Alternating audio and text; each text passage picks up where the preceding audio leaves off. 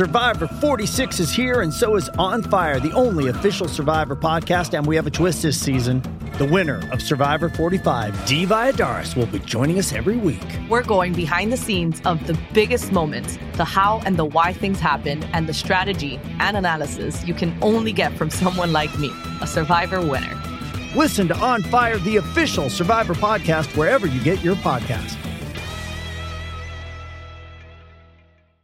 With threats to our nation waiting around every corner, adaptability is more important than ever. When conditions change without notice, quick strategic thinking is crucial. And with obstacles consistently impending, determination is essential in overcoming them. It's this willingness, decisiveness, and resilience that sets Marines apart. With our fighting spirit, we don't just fight battles, we win them. Marines are the constant our nation counts on to fight the unknown. And through adaptable problem solving, we do just that.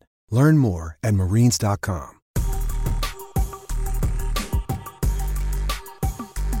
This is the Sons of UCF podcast, your place for UCF sports talk year round. Now, here is Adam and Mike. Hey now, and welcome back to the Sons of UCF. This is the 142nd episode of said show. My name is Adam, as always, my friend and yours, Mr. UCF Mike, is back for yet another week. Michael, greetings. How are you, my friend? Ready for another rip roaring episode of Sons of UCF, man. Wow. I'm still excited off that big announcement from the, the Thursday show. Yeah. But uh, ready to get into the headlines here today. Yeah, we are in August, Mike. That means we are. Uh, I forget the whose jersey number it is today. I think it's. Uh, what Johnny Richardson number of days, 25 number of days before the uh, the kickoff against Boise. So we are in prime time, and we will get you rolling and ready.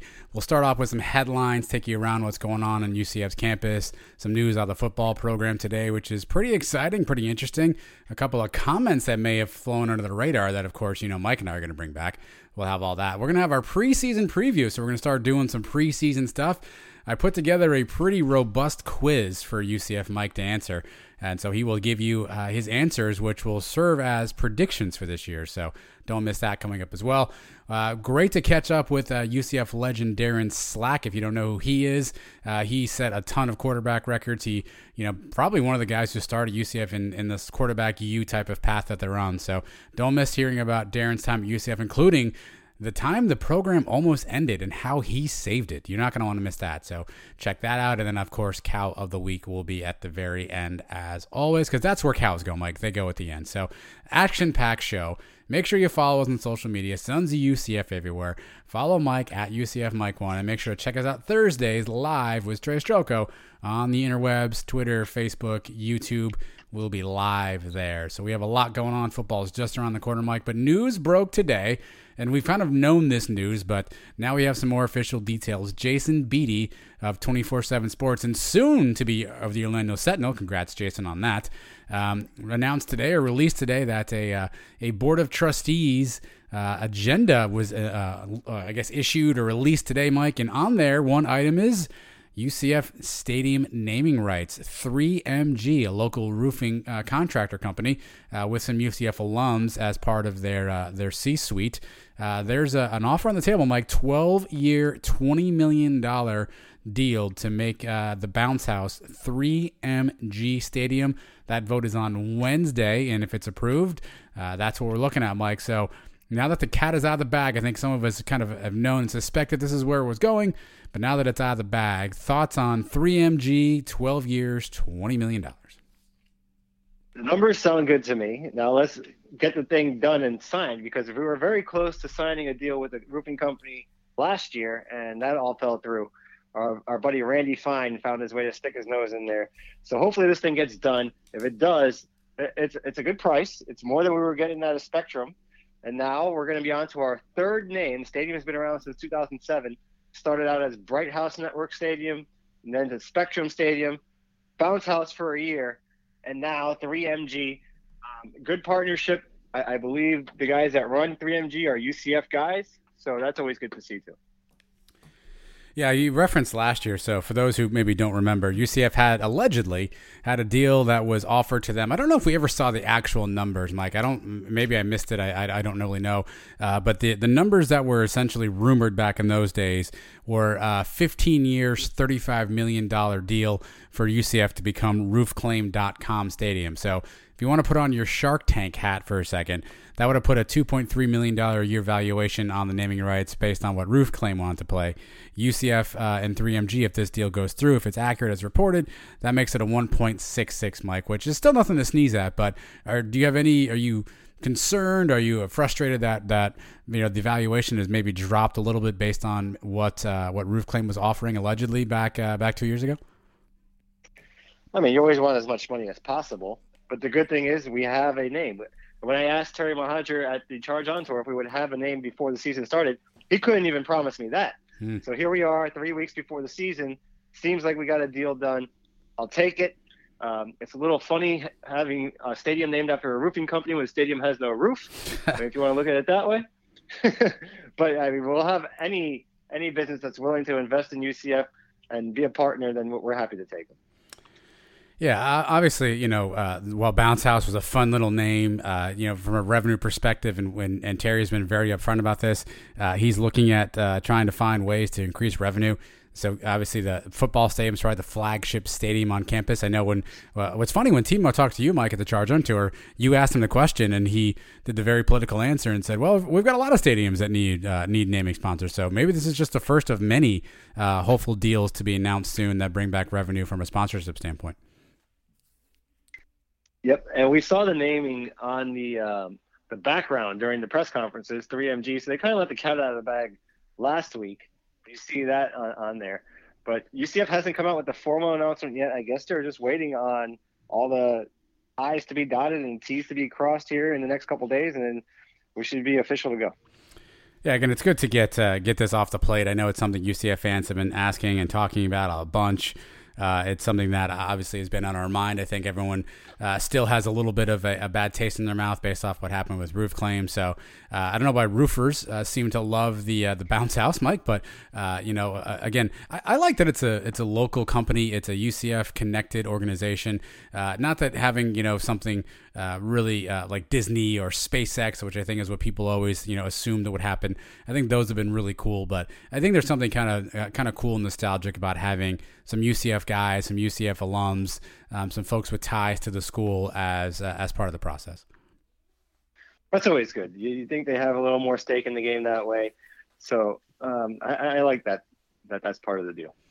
So stay tuned Wednesday. I guess a vote happens Wednesday, Mike. I don't know how quickly this stuff happens. I don't know if they vote Wednesday and they approve you know, when, when we are on site September 2nd to, to watch UCF in Boise, are we watching from 3MG Stadium? I don't know how quickly they'll turn it around, Mike, but uh, I guess uh, Wednesday will will tell us some answers. Hopefully, this uh, this goes through that hiccups of, of last time.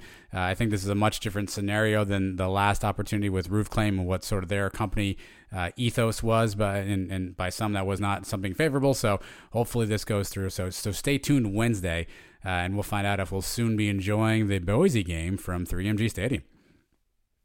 That's right, and they got only a couple of weeks now to get signage and all that stuff up there on the stadium, right on the front of the stadium where it used to say Spectrum. Yep. Yeah, I get a th- big 3MG on there. A big 3MG, Mike. Well, uh, it may be being played in 3MG Stadium uh, if this all goes through, Mike. Uh, January 15th, 2020. Do you have any plans? Are you are you around? Are you available? Do you know? 2020. We're going back in time. Uh, so I'm sorry, 2020. Yeah, maybe we should. By the way, 2022. My bad. 2022, January 15th, 2022. Do you have any plans? Um, not I know. All right. Well, maybe me, you, maybe some listeners. Let's head uh, head to 3MG Stadium, hopefully, and we can check out the Hula Bowl, Mike, because the Hula Bowl, which, uh, as its name would suggest, typically in Hawaii, cannot be played there based on stadium renovation. So the Hula Bowl is a college football all star game. We've had a couple of our guys play in that the last couple of seasons. I think Jordan Johnson, I think Nate Evans played in that, if my memory serves. So the Hula Bowl coming to UCF, the UCF Orlando Hawaii connection continues. Mike, uh, thoughts on the Hula Bowl uh, becoming a, a UCF thing for at least for at least for a year, maybe more. I mean, we've already established the connection we've had with Hawaii now for the last few years with McKenzie Milton and Dillon Gabriel, and now we got a bunch of other guys from Hawaii too. So it's uh, it's a natural fit, I believe. And how cool would it be if McKenzie Milton gets another game in 3MG Stadium? Mm. Uh, do you think we sell some tickets to that one? Probably. Well, I think that's what's interesting too is not that p- folks don't want to go to Hawaii, but obviously if you think about kids who are training for the combine, uh, they're they're trying to get themselves showcased, they're trying to uh, you know get agents.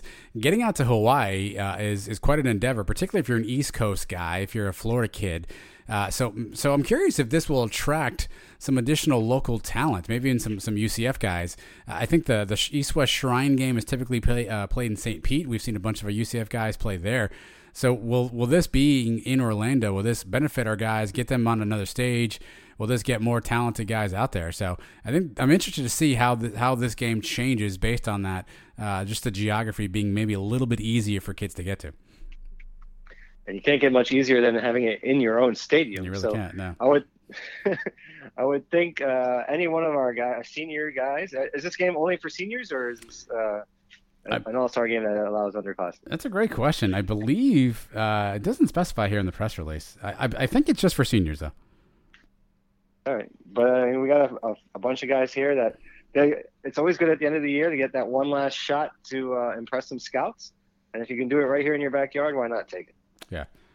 Well, yeah. Well, curious to see how uh, you know how, how this plays out. I wonder if us season ticket holders might have, have dibs on these. I don't know.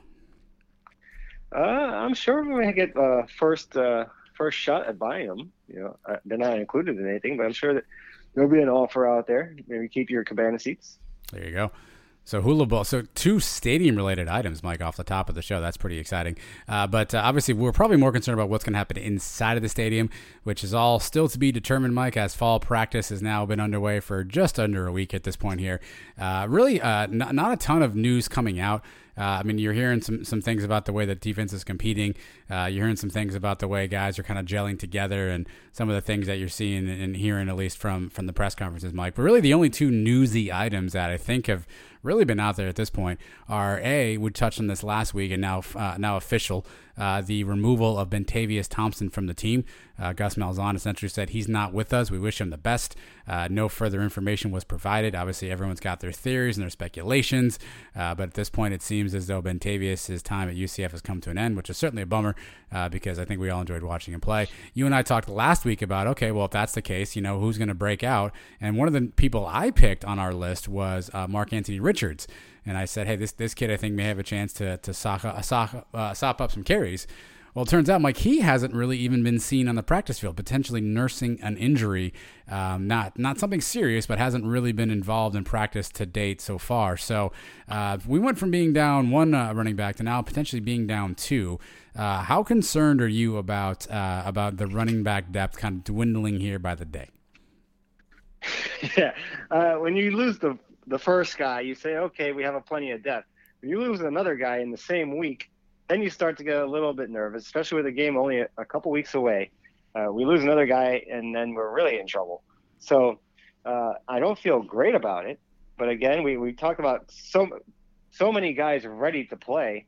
Uh, it's going to be next man up. We still have some experienced guys. We still have Bowser ready to go. We still have Johnny Richardson back there. We still have a handful of other guys that are ready to play at a moment's notice. So it's not good news, but hopefully this um, Mark Anthony Richards thing gets cleared up and he's ready to go too. Yeah, it sounds like it was a previous injury that, that he'd been nursing. Um, you know, I think some, some people have said, hey, you know, it's not super serious, but he's just not ready for, for contact. He's doing some more, uh, some light stuff on the side. Uh, you know, he just hasn't been involved in some of the contact stuff. So, uh, but obviously, anytime you're missing practice, particularly as a lead up to the season, you know, I think the rule has always been if you can practice, you can play. Uh, and so I think that's the part where people are, are you know, are talking about that. If, you know, if he's not practicing at some point, when does it become panic time? Uh, Isaiah Bowser, the transfer from Northwestern, Mike, he's a he's a he's a unit, man. I, have you've seen pictures of him at uh, at, at practice. He, he's a he's a big fella, and obviously we saw R.J. Harvey get a bunch of carries too. So we may start off this year where we thought we had a lot of depth and we thought it'd be guys fighting for carries. It, it may very well turn out to be that the Bowser and Harvey show to, to start off the season with a little Johnny Richardson sprinkled in. Um, how does that grab you for a, uh, a backfield uh, trio? Yeah, I, I, still like those three guys you just mentioned. Um, there's a couple other ones too. Good, uh, and uh, I'm, I'm blanking on the other ones right now, but um, uh, those three, I, will be okay going into the game with those three. Now, if you tell me now we're missing another one, and now you, you cut it down to only two of those guys, then I'm starting to get pretty nervous going into that game. Yeah, I mean, I think uh, Bowser has a ton of experience, although he hasn't, you know, hasn't necessarily been a stat stuffer, uh, but he's got a, a ton of experience. Um, and, and, you know, I, we saw a little bit of Harvey in the spring game. He played sparingly last year, uh, and and he looked pretty solid in the spring game. So, uh, and and we know that Gus likes to likes to run the football. Uh, so that's going to be an important side of the ball to watch. So definitely, uh, definitely bears watching, Mike. Um, more exciting news today. I know you have to be just off the walls excited about this. Um, Alex Ward, uh, our our long snapper, Mike, uh, he is up for a uh, an award. Mike, he made the preseason Patrick Mannelly Award list for uh, best long snapper in the country. I mean, look, we've we've had some some quality of uh, preseason watch list. The Patrick Mannelly list, I think, is where I mean it's the top of the top, Mike, the creme de la creme of the of the long snapping community. To have our guy involved, that's pretty exciting, no? You're just trying to annoy me now. well, watch I mean, I'm just trying. I mean, I got nothing else to do. We got time to kill. I'm happy for Alex Ward. I I love the kid. He's done, had a very nice career here. I think he's got a real shot to go to the next level. You know, we've seen Charlie Hughlett have a, a really long career. Yeah, it's true. Going to the NFL from UCF but as a long snapper. Why not Alex Ward? He's done just as well a job as anybody. Uh, I'm not taking anything away from him. My issue is not with him. My issue is with these watch lists itself. I mean, yeah, what is the point of these things? I just to, I'd never even heard. Who's the guy it's named after? Patrick Mannelly. Uh, have you ever heard of that guy before? Never in my life. I mean, how many guys are on this watch list? Are we only supposed to be watching the guys on the list? What happens to the other guys? It's the same issue I have with preseason rankings. Sure. Right? we've I've, I've, had this rant on here before. I, I know. know. that.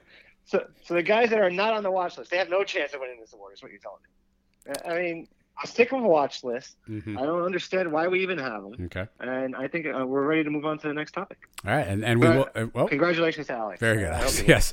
Uh, Mike does not want to take anything away from you. Yeah, listen. Obviously, it, it's a lot of. I mean, UCF uh, has got a lot of guys on these lists, and you're right. I mean, some of this is just a drum up uh, some some talking points, and you know it's a good honor for the kids, right, to at least be considered, and you know sort of you're being watched, uh, and you have options to, to win awards. But obviously, ultimately, the, the season has to play out before we get to there too. So, uh, but Mike, one of your other uh, favorite guys, uh, we haven't touched on this in the, in the last couple of weeks. Uh, he actually had some interesting comments at media day. I've not talked to you about yet. Um, your number one guy, Mr. Big Kat Bryant. BKB for you. Uh, he was asked at media day uh, a question, Mike, and I, I, we haven't talked about his answer, so shame on me. He was uh, Mike Bianchi kind of asked or baited, however you want to phrase this, into uh, you know talking about how UCF and, and playing some SEC teams, and uh, and and Bianchi basically said, how, how does UCF's roster stack up against SEC? And your boy Big Kat said, "quote Right now, we'd beat somebody like Auburn for sure." We'd beat Auburn for sure, Mike. So you got to love Big Kat with the confidence coming in new, kind of instilling that in the guys, saying that we are uh, we are an SEC caliber team. We can beat SEC caliber teams. Yeah, I think he threw Ole Miss into there too. Um, yeah. But what, what is the kid supposed to say? No, we're not. we're, this team is not as good as the team I just came from. There's nothing. He can't say that. He asked them directly.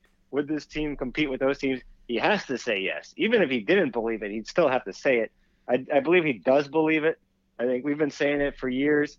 Uh, UCF and even Cincinnati, the top teams in this conference can compete with any team in the country. Uh, they can compete and be just as good as these middle of the SEC teams, the middle of the A, A well, basically every team in the ACC except for Clemson has been the only one that's really stood out from that group. So we're just as good as any of those teams. And I think he came out and said it. I don't even think it's really that newsworthy but um, I'm glad he he's put it out there and he wasn't scared to say it.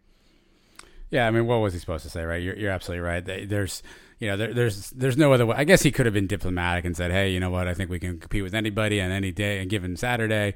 Uh, but you like the confidence, and and that's part of I think what Gus is potentially trying to do is bringing some of these guys in who have this confidence, have this experience to tell these guys, hey man, like we're we're I've played on some of these teams, I've played against some of these teams, and we are just as good, if not better, than those teams. And I don't know that we didn't always maybe know that already, but it, has got to be it's got to feel good uh, for these guys to kind of hear these things and uh, and see a guy like Big Kat who again I, I have a funny feeling like he's going to back that talk up too by the way. Uh, and I think that's one thing. You can you can say anything you want. Uh, just like you know Adrian Killins famously said that you know the, Auburn hadn't seen speed like ours before and then we went out there in that Peach Bowl and we backed it up. Uh, if, if Big Kat's going to back that up I think that's uh, that, that's certainly a, um, a, a nice way to to introduce yourself to to UCF fans and to your teammates. He could have just went out there and said we want Bama we want Florida now. We don't want to wait till 2024. That would have been newsworthy. Yeah. But um, yeah, you know, Big Kat from the early reviews I'm hearing is having a nice fall camp there. He had a big day the other day, from what I heard. So I'm excited to watch the Big Kat. You know me, uh, I am pumped up about the Big Kat. I know you. Are you getting a Big Kat jersey? Is that is that happening? Is he wearing number one? Is he is. Right? He is. I already have a Big Kat jersey then. Okay. I have a generic UCF number one in uh, anthracite. So. Okay. I, yeah, I got my Big Kat jersey. Oh, is that coming out on, on the first uh, the first week or what? Ooh, but it it's supposed to be wear black to that. I game. saw that. Yeah. That's it's, it's not quite black. I don't. I like to be part of the team. Okay. Everybody's wearing black. I'm going to wear black. Okay. I don't know if I can pull it off that way. Maybe the tailgate. We'll see. Yeah, we'll see about that. Um, other comments, Mike. This uh, this hasn't got a lot of news, but and, and maybe this is in the department of we should just all move on and get over it kind of stuff, right? But that's not what we do around here at the Suns UCF. We we harp on things. We uh, we, we, get petty. We do conspiracy theories. Um, and so Mike Quadric Bullard, who is a uh, a guy who uh, played sparingly last year on special teams and uh, I guess a couple defensive snaps, found his way to the podium in a recent uh, press conference after practice, uh, and uh, and I, I, guess a lot of folks not not a ton of bio on on Quadric Bullard, and so uh, they the first time really kind of talking to him. So a lot of questions were asked, and uh, our, our, good friend uh, Brandon uh, Helwig uh, asked a question about the team vibe under under Gus and and sort of how the team vibe feels. And here's a quote from Quadric. I've spoken to all the players pretty much, and they say like it it is this year because the coaches have a structure. They don't contradict themselves when it comes to any player. They have a standard, and you either meet it or you don't. Then our ace cub reporter Trace Trelko got in a couple questions later with a follow up and basically said, you know, what did you mean by that? And uh, he responded, I would say in terms there's no favoritism. Even though they, the previous staff, said there wasn't any favoritism, you could clearly see it as a player firsthand, Mike. Not not a lot of publicity out of these comments, so I figured we might as well stoke the flames a little bit. Uh, shots fired at Heupel and stuff from uh, from Quadric. It sure sounds that way. Or I don't know if he's. We we discussed a million times how the offense and the defense last year were two different teams. Is that directed at Heupel? Is that directed at Randy Shannon? Hmm. And I think we could look at it either way. Yeah. But um, yeah, it definitely seems like, or maybe this is just a kid that didn't get as much playing time as he hoped last year, and sometimes kids think it's the coach out to get him or whatever it is. That's always the possibility too. So, yeah, when you, when you talk about these uh, 18, 19 year old kids and the playing time, um, sometimes they, they, can get a little distorted with their answers. I, I don't know how much I buy into it. Um, if I know he couldn't have said anything while the staff was here. Uh, maybe it's just something you don't want to say. Again, I I agree with your that premise on the favoritism part, right? Because everybody always thinks like, oh, like your kids do it too, like, oh, your dad's favorite, right? Everyone does it, right? Um, the the part that I found most interesting is the the statement they don't contradict themselves when it comes to any player. They have a standard and you either meet it or you don't. That seemed more like a targeted, like there's something specific that he's thinking about or something specific that took place um, or that, that had taken place that um, that at least him and, and, some other guys have, have been thinking through. Um, and I think that's interesting to, to think about because if you want to start playing conspiracy theory, we had a boatload of guys opt out. Um, obviously, we we had a guy, a lot of guys who were thinking about the transfer portal. Um, we'd always heard rumors, right? We had some guys go here and there, but not as not as bad as other schools, but we definitely had the transfer portal stuff. Um, and and so maybe this speaks to a little bit about how guys were, were really feeling about some of these things. And you got to think, to your point, his perspective is probably coming largely from the defensive side, since that's probably the, the side of the ball that uh, that that he spent the most time on. Um, so th- that that one comment there is one that stuck out to me more than the favoritism stuff. right? And remember, he's probably good friends with a lot of the other guys on defense that got kicked off the team. Yep. Maybe some of that didn't sit well with him, the way that whole thing was handled. Maybe you know he's got closer relationships with those guys than the, the former coaching staff. So maybe there's a little uh, bad blood. I don't want to say bad blood, but just you know they didn't rub him the right way on the way out. But the reality is, we should all get over this, right? Like, we should all be like, "Heupel's gone. Thanks for what you did. He's he's on to Tennessee, and we're on to bigger and better. We all should just move on with this, right? Yeah, I, I'm ready to move past the Hypo era, even faster than than I got past the uh, Frost era. I know a lot of people held on to that one for a while. I really, I, I'm done with Heupel's uh, regime here. I wish I, I, I don't, I don't care if he does well or bad. I know people are rooting against him in Tennessee. People want to laugh at him. Whatever. To me, it's, it's not a, a non-issue. He was here. He did a, his job in 2018, and things kind of went downhill the last couple years, and now he's out of here. So we don't have to deal with him anymore. Yeah, but it's better for ratings if we if we trash him a little bit. No. All right, screw Heupel. All right. I hope he crashes and burns. There we go. Tennessee That's what I need. loses every single game Mhm. and gets embarrassed with his three offensive plays. How's that? Well, it's funny. Darin Slack later in the in the show will talk about uh, UCF at one point having only five plays. I was gonna make a Heupel joke at that moment, but he didn't stop talking long enough for me to get the, the joke in there. So uh, so stay tuned for a, a foreshadowing of the Heupel joke, Mike. But the other breaking news that uh, came out on our live show on Thursday that you announced, Mike, is uh, the Sons of UCF. We we often talk a very big game. We very, very rarely execute on anything around here. But on this one, Mike, the trigger has been pulled. We have actually made the arrangements. We have made the plans. Things have been set in motion. Contracts have been signed. Whatever needed to be done contractually has been completed, Mike. Uh, so tell everybody what's happening uh, September 2nd, obviously the, the Thursday of the Boise game. Where are we where are we going to be at? Where can they find us? Let, let's let's break it all down for folks who maybe missed it during the live show. Man, I am excited about this. We have talked about it and joked around for a couple months now about getting together and doing a tailgate party for this first game. It's official now. You are coming to the game. I'm going to be there. We haven't been to too many games together. Actually, we went to the Boca Bowl, but before that, I can't even tell you. I think the last game before that, me and you went to together was um, the Boston College game in 2010. I think you were here for. So it's been not. It doesn't happen very often. We get to tailgate very much, and Mm-hmm. and Boca we didn't tailgate, right? We just hung out at Hooters before the game for a couple hours. Yep. This is old school tailgating all day on campus, right in front of the stadium. You can't get a better spot to tailgate at. Uh, I used to tailgate all the way by the communications building. It was cool. Uh, my friends were out there and everything, but then you'd have to walk all the way across campus to get to the stadium. You make a pit stop here and there. We don't even have to do any of that, and everything is taken care of for us. I mean, we just basically got to just show up. The tent's going to be there. The tables are going to be there. The, the, the chairs are going to be there. We bring our own beer, and we're set. And I believe we can start as early as two o'clock, which is five hours before kickoff, which should give us plenty of time, right? And we're right in Iowa Plaza. If you know the main entrance to the stadium, if you go to the main entrance, you will pass our tailgate, and there'll be a sign on our tent that says Sons of UCF. It's going to be the one where the party is. You- You're going to notice us. We've gotten a pretty good response already for people that are interested in coming. It's going to be fun. You can come hang out with us all day. You can come and stop by for five minutes and say hello. Uh, whatever you guys want to do, but it's going to be fun. I can't wait for it. And um, that, that's it, man. But They tell me, I mean, I got to get a, a confirmation on this, but when you're tailgating where we're tailgating, we can use the bathrooms at the Nicholson Fieldhouse. That's how close to the stadium we are. Mm. I mean, th- this is high class stuff. And then the concert series, which has not been announced officially yet, but I saw Mohajir tweet about it, and I believe Jimmy Skiles is the man in charge of this one. He says there will be a concert series, and our tent is going to be set up right next to where the concert's going to go on. This is the happening place to be. This is Memory Mall Wow. On steroids. Wow. Uh, steroids are, are an important uh, important thing, Mike. Yeah, I mean, listen, really excited to, to get out and meet everybody.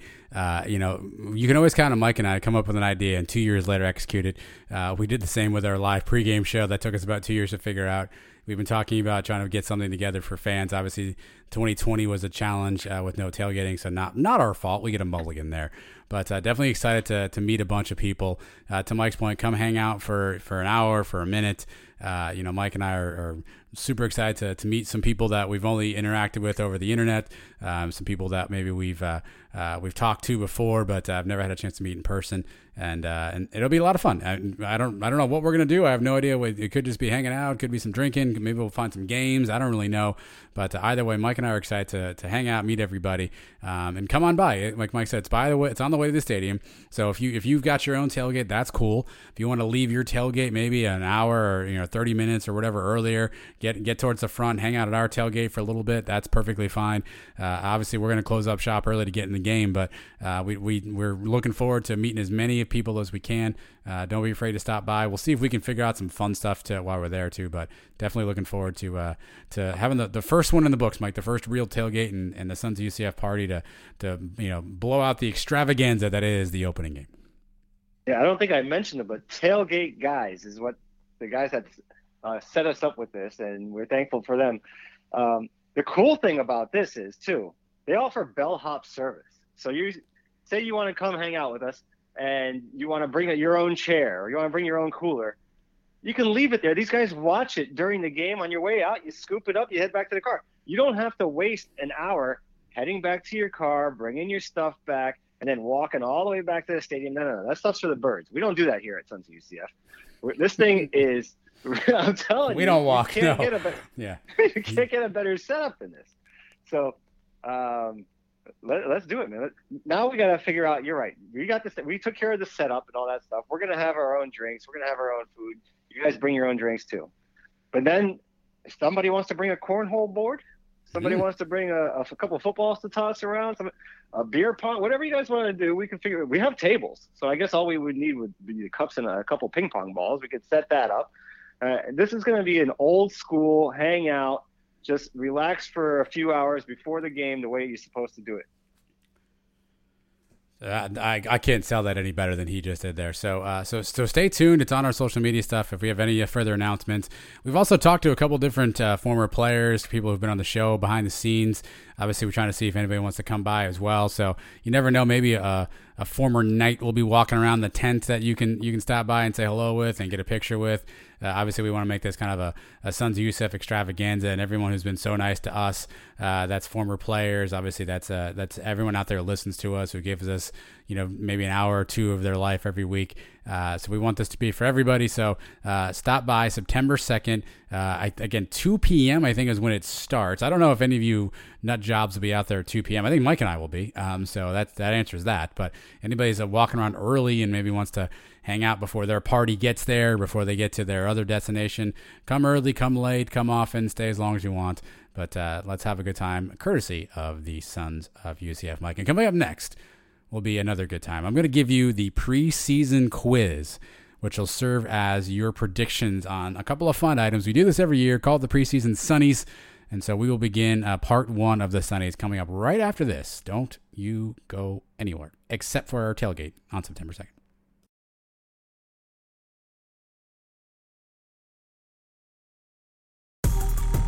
This is UCF head football coach Gus Malzahn, and you're listening to the Future of UCF podcasting with Adam and Mike on the Sons of UCF.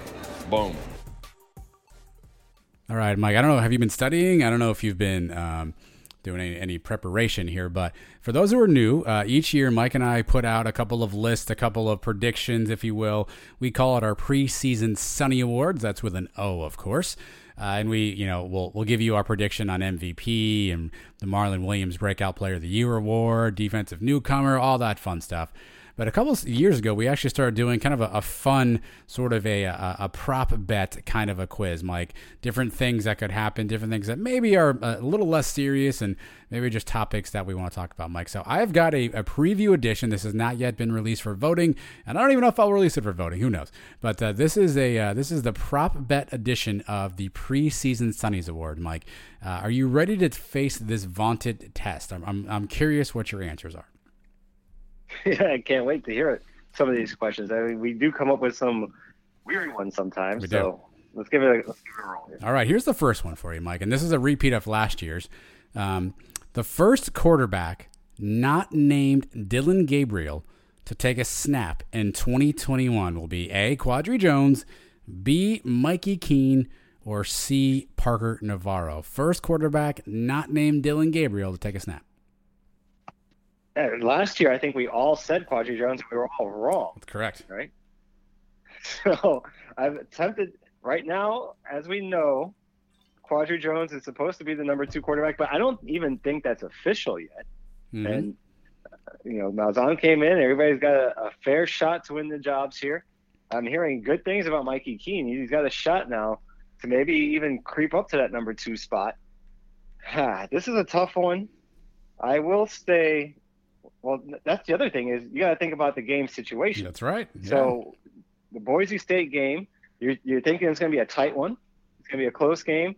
If something, I mean, you don't even want to say, but if something were to happen to Gabriel and this, somebody's got to come in in a tight game, who's he bringing in? I think then you got to go with Quadry. He's got at least some experience. He's been around for a while. But if you're talking about mop up duty, uh, like we did last year, for somebody to come in at the end of the game, you don't want to even take a chance of your backup quarterback getting hurt in a situation like that. So maybe you bring in the third string guy, whoever mm. that is. Yeah. So um, this is a tough one. Hopefully, we we are able to uh, bring in a backup in that first game. Hopefully, we're up by f- four touchdowns in the fourth quarter, and and we, we, we can get somebody else in there. I'll still say I'll stick with Quadry. I, will stick with a, a, safer what I think that is. Quadry will be the, the first one in. Okay.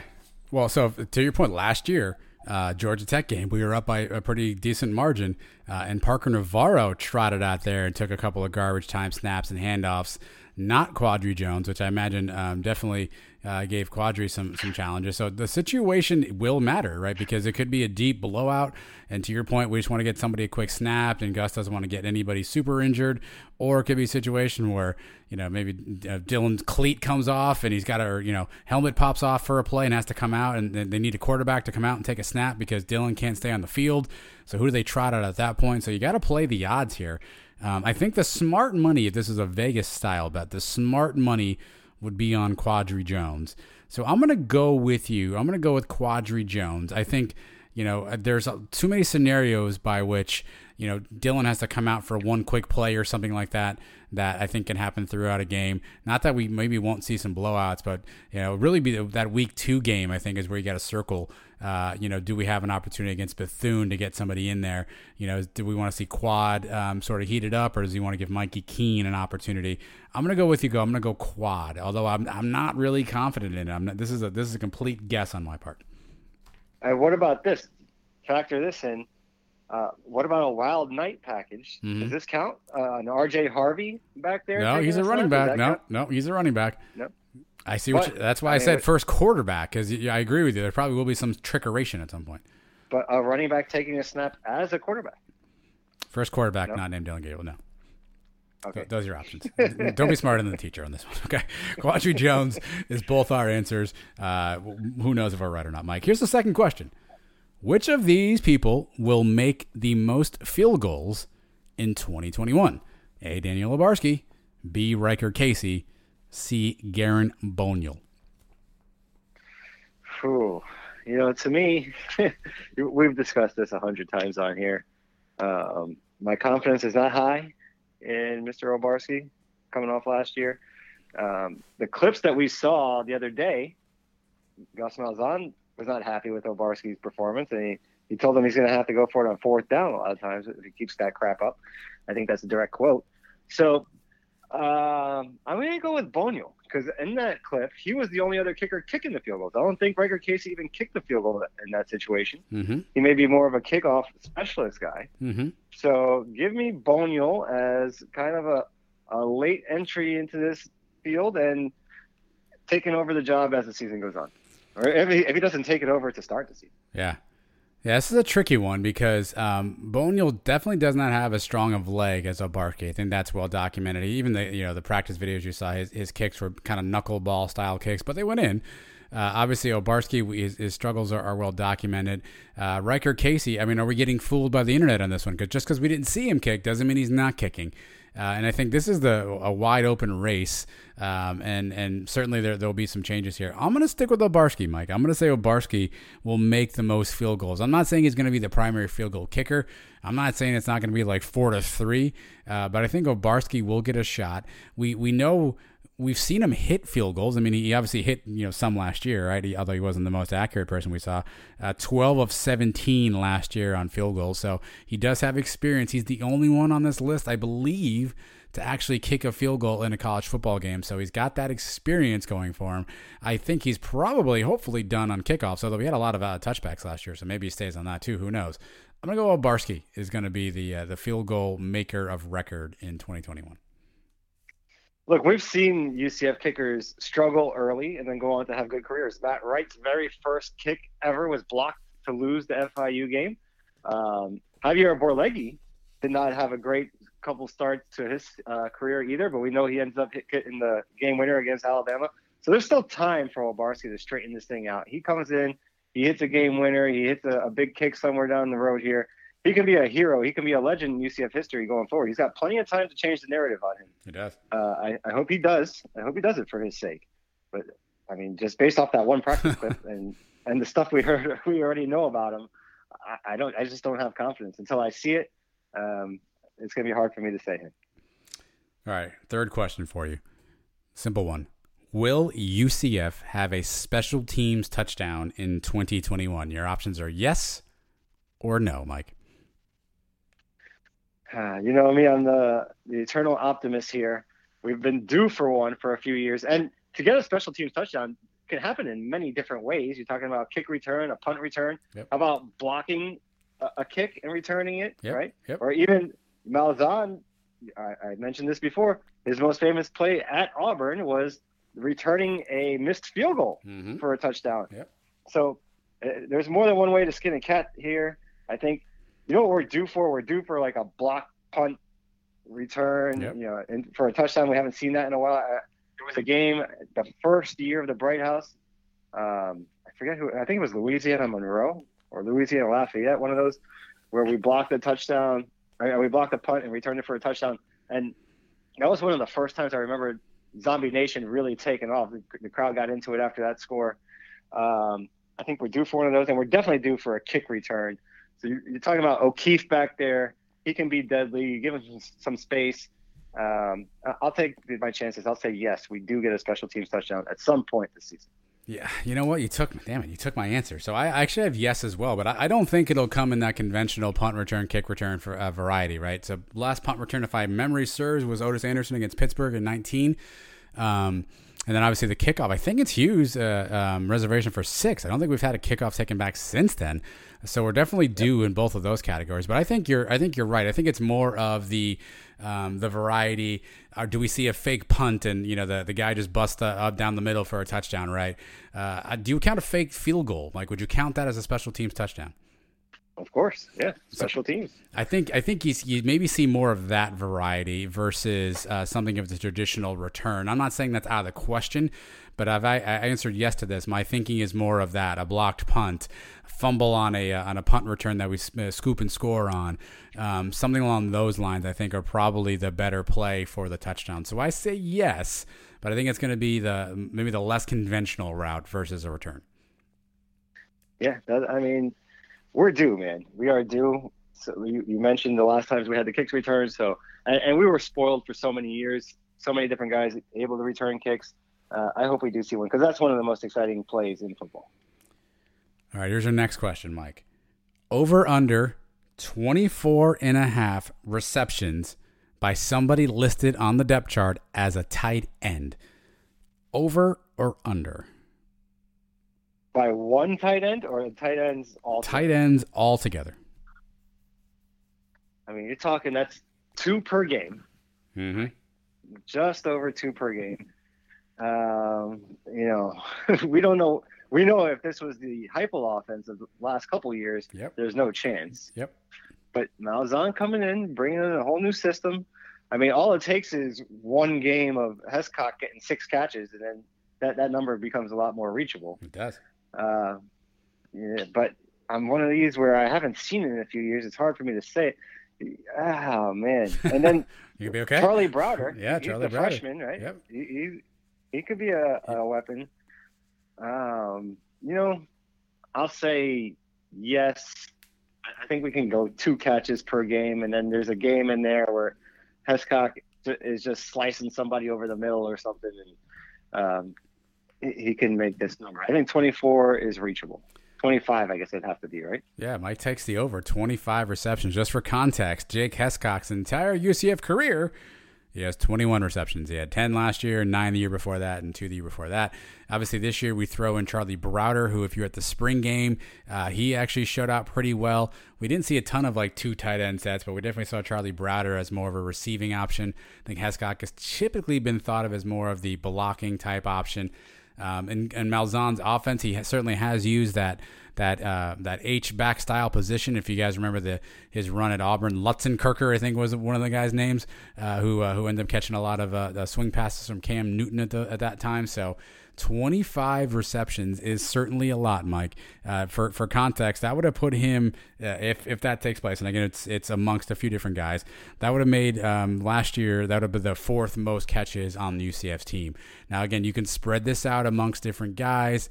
So I'm gonna go with you. I'm gonna say yes that we will get to the 25 reception mark. I think I agree with you. I, I feel like there's gonna be a game or two where the tight end will be will be open and, and different, hopefully different than the Heupel regime. I think if Malzahn finds a matchup, finds a an area that he can exploit, I think he's going to try to exploit it. Where Heupel just tried to continue to find ways to exploit what he wanted to do. I think if, if Gus looks at the first quarter and is like the middle of the field is wide open, I think he will start rolling tight ends and, and giving Dillon some easy passes to ten, connect on. So I'm going to put this more as a faith in Malzahn. I think obviously Hescock and Browder and, and Jordan Davis can catch the football.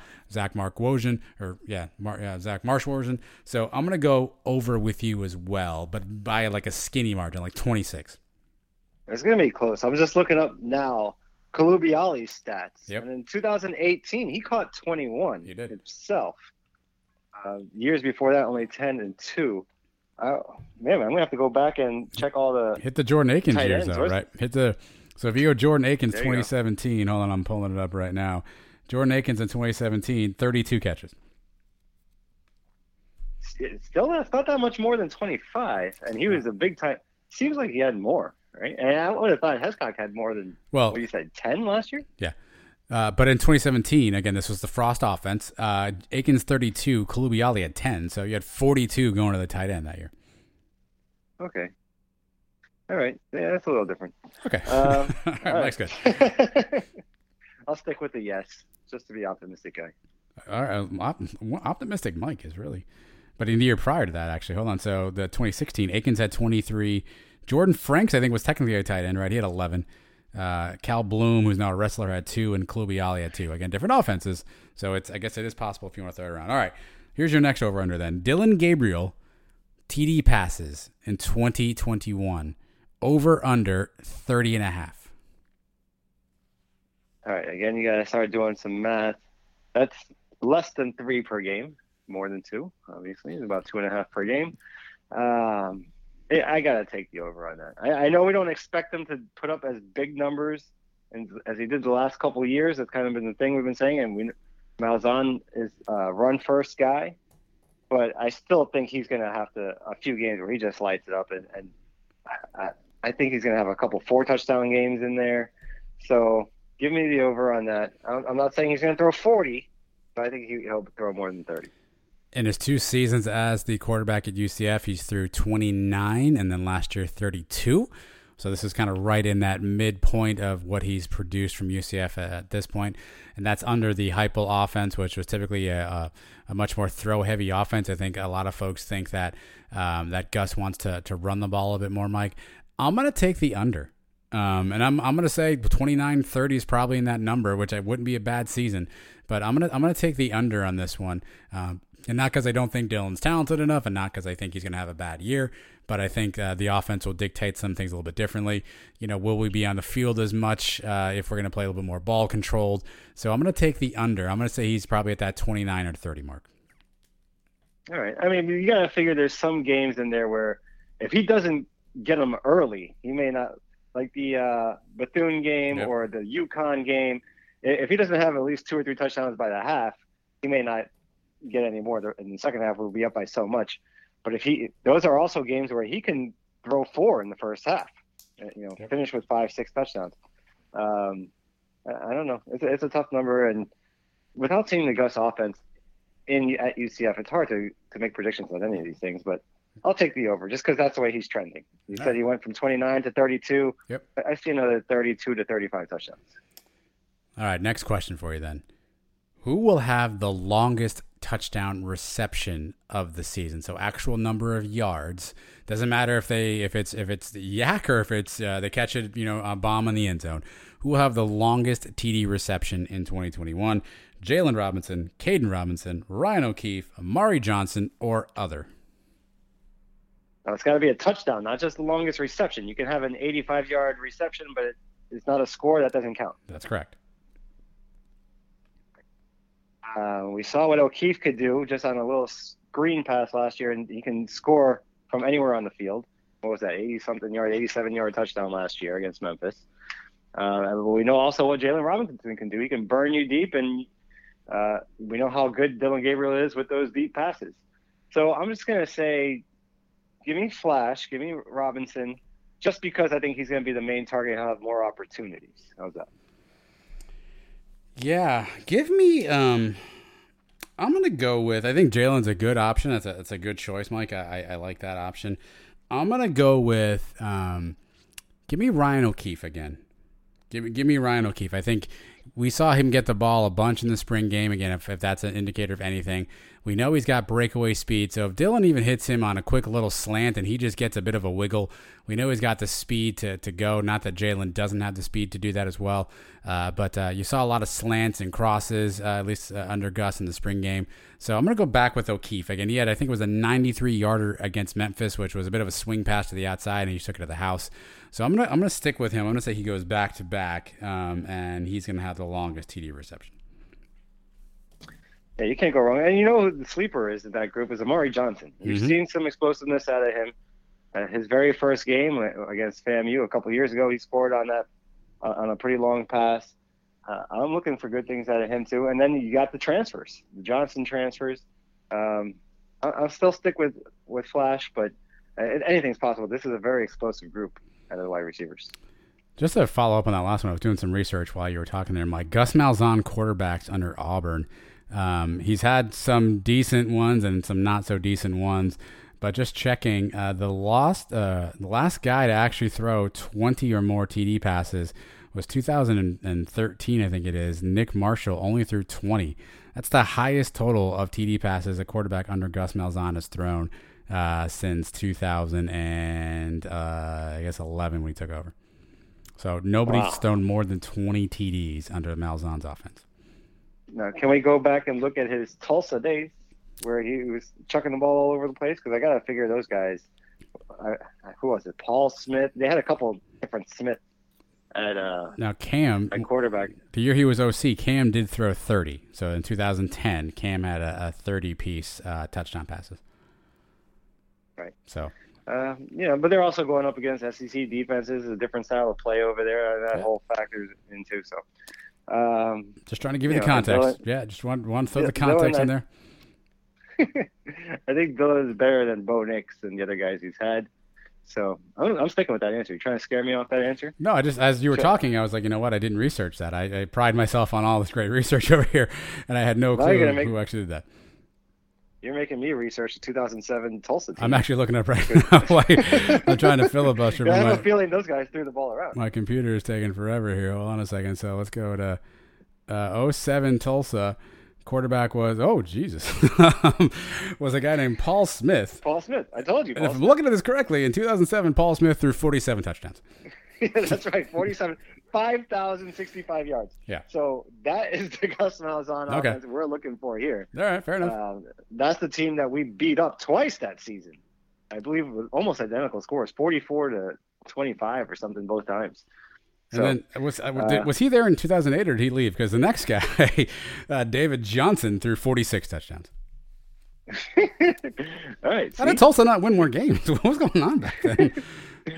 Well, 11. those won some game. They were in the championship game yeah, with us. They're eleven and three, I guess that year. Wow, good yeah. for them. So, Forty-seven touchdowns, five thousand yards. You take that out of Dillon this year? i am good with that. I'm good with that. and then in 09, uh, poor GJ Kinney came in, only threw 22. Loser. Yeah, all right. All right. one of our guys now. I know, but I'm saying loser. Come on, more than that. All right, here we go. Um, where am I at here? Next question for you, Mike. Will UCF have any games canceled or forfeit in 2021? Now, remember, uh, Mike Aresco basically says if you if you have to forfeit a game, it's a loss. You're not replaying that thing. You don't get a redo. So, will UCF have any games canceled or forfeit? Doesn't mean it's their fault. Just means a, a game will not be played on the schedule. It's a yes or no. All right. I already told you I'm the eternal optimist here, but I don't want to jinx us either. So I'm going to do a little reverse mojo here. I'll say, yeah, a game gets canceled at some point. May not be our fault, but a team that we're supposed to play, um, you know, I don't, I don't know how many games are actually going to get canceled. Now I'm thinking about it. There, there's just maybe games where teams travel, like last year, the, the Temple game where the team came to town with only 40 guys, 45 guys, or whatever it is. I think it's going to be hard to get a, a forfeit. Uh, you never know. A team like UConn late in the Damn year, we're playing them. they may have already given up on things. It, the the, the uh, civil conflict trophy is nowhere to be found, and fair. you guys have no motivation to come down here. Um, that that would be the one game. I think I mentioned this before. That would be the one game where if it did get canceled, and we were in the middle of say an undefeated season, I don't think that one could hurt us in the polls. I think um, you know we, we would get the the benefit of the doubt of beating UConn. So that would be the one game I guess we could afford to have scrapped off the schedule. That or the uh, Bethune game, I guess. But uh, hopefully none. But just for the sake of the question, I'll say yes, there will be a game at some point. Yeah, I had, I had. So it's funny. I had two options in there. Um, I had UConn, and I think it's a it's a quasi COVID related reason, right? Because at that point, UConn's going to be dreadful. I mean, they had a hard time filling a team out to begin with. Um, you know, the the you know the season will be long. You know, at the at the end at that point, yeah, I feel like it's one of those things where they get two or three guys who hopefully don't, but maybe possibly test positive or contract uh, contact trace, and they're all like, yeah, we're not we're not doing that. Um, but don't forget hurricanes, Mike. We've had the issue with hurricanes in the past, uh, and obviously we know that hurricane season is just is just kind of ramping up now. Uh, and so if you think about our early games, the Bethune game was actually another game that I kind of had a little bit circled to say that if, if there's any impending weather or something like that, that could be a game that, that maybe gets canceled or something, and we just don't have the need to throw it back on the schedule. Um, and so it ends up getting canceled, and we don't end up playing it. So now I think in a hurricane scenario, there could be a postponement for those kind of things, right? Which wouldn't count for in terms of this question. So I'm gonna go with a yes, just because to your point, I want to just let's let's just get it out of the way now and assume something bad's gonna happen and hope that it doesn't. And my two likely candidates are UConn, want to no part of coming down here, and uh, and Bethune maybe getting a little bit of a weather situation. Yeah, mine mine didn't even go to the Hurricanes right away until you, you started mentioning it. That's always a possibility, and it seems like it happens every year. We had about four or five years in a row where a game got canceled for a storm sometimes we pick up an Austin Peay along the way, and sometimes you can't make anything up. So I, I, hope not, man. And if the Boise game gets canceled for a storm, I'm going to be very disappointed because it's going to ruin the tailgate party. It's going to ruin everything. So hopefully none of those come our way. All right, next one. The highest ranking UCF will have in 2021 will be A, they won't be ranked. B top 25, C top 20, D top 15, E top 10, F top 5. Mike, highest ranking at any point in time during the season for UCF is going to be what? Does this include the Colley Matrix rankings? Or is um, this just a I don't have it a quick AP. Let's just let's just go AP coaches poll. Coaches poll. All right. We're starting the season outside the rankings. I think. Well, we don't know that officially. Comes until, out a week from week. Uh, week from today. Yeah, the 16th but I can't see them ranking us coming off a six and four year last year.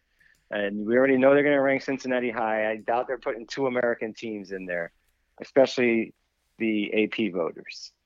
Uh, so it's going to take us maybe a week or two to get into the rankings. We beat Boise, and depending on how we beat them, there's a chance we get in there after week one. At least we're getting some votes. If we start out three and zero oh with a win at Louisville, I think for sure we're in. But then you're talking about being 23, 22 in that range. Uh, then you got the big game against Cincinnati in October. If you can win that one, or say even if you lose that one, we lose one along the way, that'll knock you down a few pegs. Uh, give me top 15. Top 15, but it, you know, possibly, I, don't think we can get higher than eight, even if we went all the way. Even starting from where we're starting now. So you got top I don't top think 10. they'll put us higher than eight. So you got top 10. Yeah. I, uh, all right. Give me top 10. Okay, so Mike's got Mike's got eight as his uh, as his ceiling there. So here, yeah, I think you do the calculus on this, right? So I think if we beat, we're not ranked to start. I think that's a fair premise, right? I think that's probably fair. We're probably in that others receiving votes category, but I don't think we're ranked. If we beat Boise handily at home, I think that probably creeps us up into that like 26, 25 area. Obviously, we take care of Bethune. If we go on the road and beat a Louisville team, I think at that point we're in the top 25, or to your point, we're in that 22, 23 range. Then we got a tough Navy team. You know, we beat them. You know, maybe we move up a spot. Somebody loses. Who knows? East Carolina, as long as we don't stub our toe, probably not a lot of movement there. So I think I've got us in that 21, 22 range going to Cincinnati. I think if Cincinnati's undefeated, I think they're going to want the, you know, an undefeated, uh, you know, ranked UCF and an undefeated ranked Cincinnati probably frankly because it helps Cincinnati, right? I think people want to see that. But if we then upturn Cincinnati, there's the challenge is now we're starting from from way far behind. And at this point, we're to have we're to need Cincinnati to have beaten Notre Dame to make sure that they are ranked as high as they could be ranked. So that's the other wild card here is if Cincinnati stubs their toe and loses to Notre Dame, uh, I don't know if they play Indiana before Notre Dame or us as well, but if they they have a couple of losses coming in, this could be a 22 versus 23 type matchup. Even if we win that, I mean that vaults us maybe into the top 15 area, right? That gets us like 17, 18, 19. After that, then Memphis, Temple, Tulane, SMU could be an option, Connecticut, and then the Cows.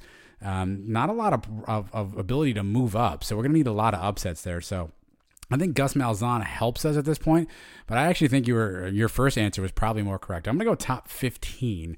Uh, I think we get ceilinged out around like an 11 spot, um, and I think uh, it really depends also on the championship game too. If, if Cincinnati is is out and they lose a couple of games, who do we get in the championship game? I think that'll matter as well. Um, so I'm to go top 15. Give me like an 11 for uh, for our our highest ranking. Tell me you can't see this possibly happen. Cincinnati beats Indiana. They beat Notre Dame. How high are they ranked coming into our game? I mean, they're probably going to start the season top 15. Yeah, for sure. If they win those games, they're talking what? They're eight, top. Yeah, they're seven? top seven or eight for sure. Coming into that game. Now, picture this: UCF is what five and zero going into that game, having beat Louisville. We're in the top 25 for sure. Say we're 17, 19, something somewhere in that range. Mm-hmm.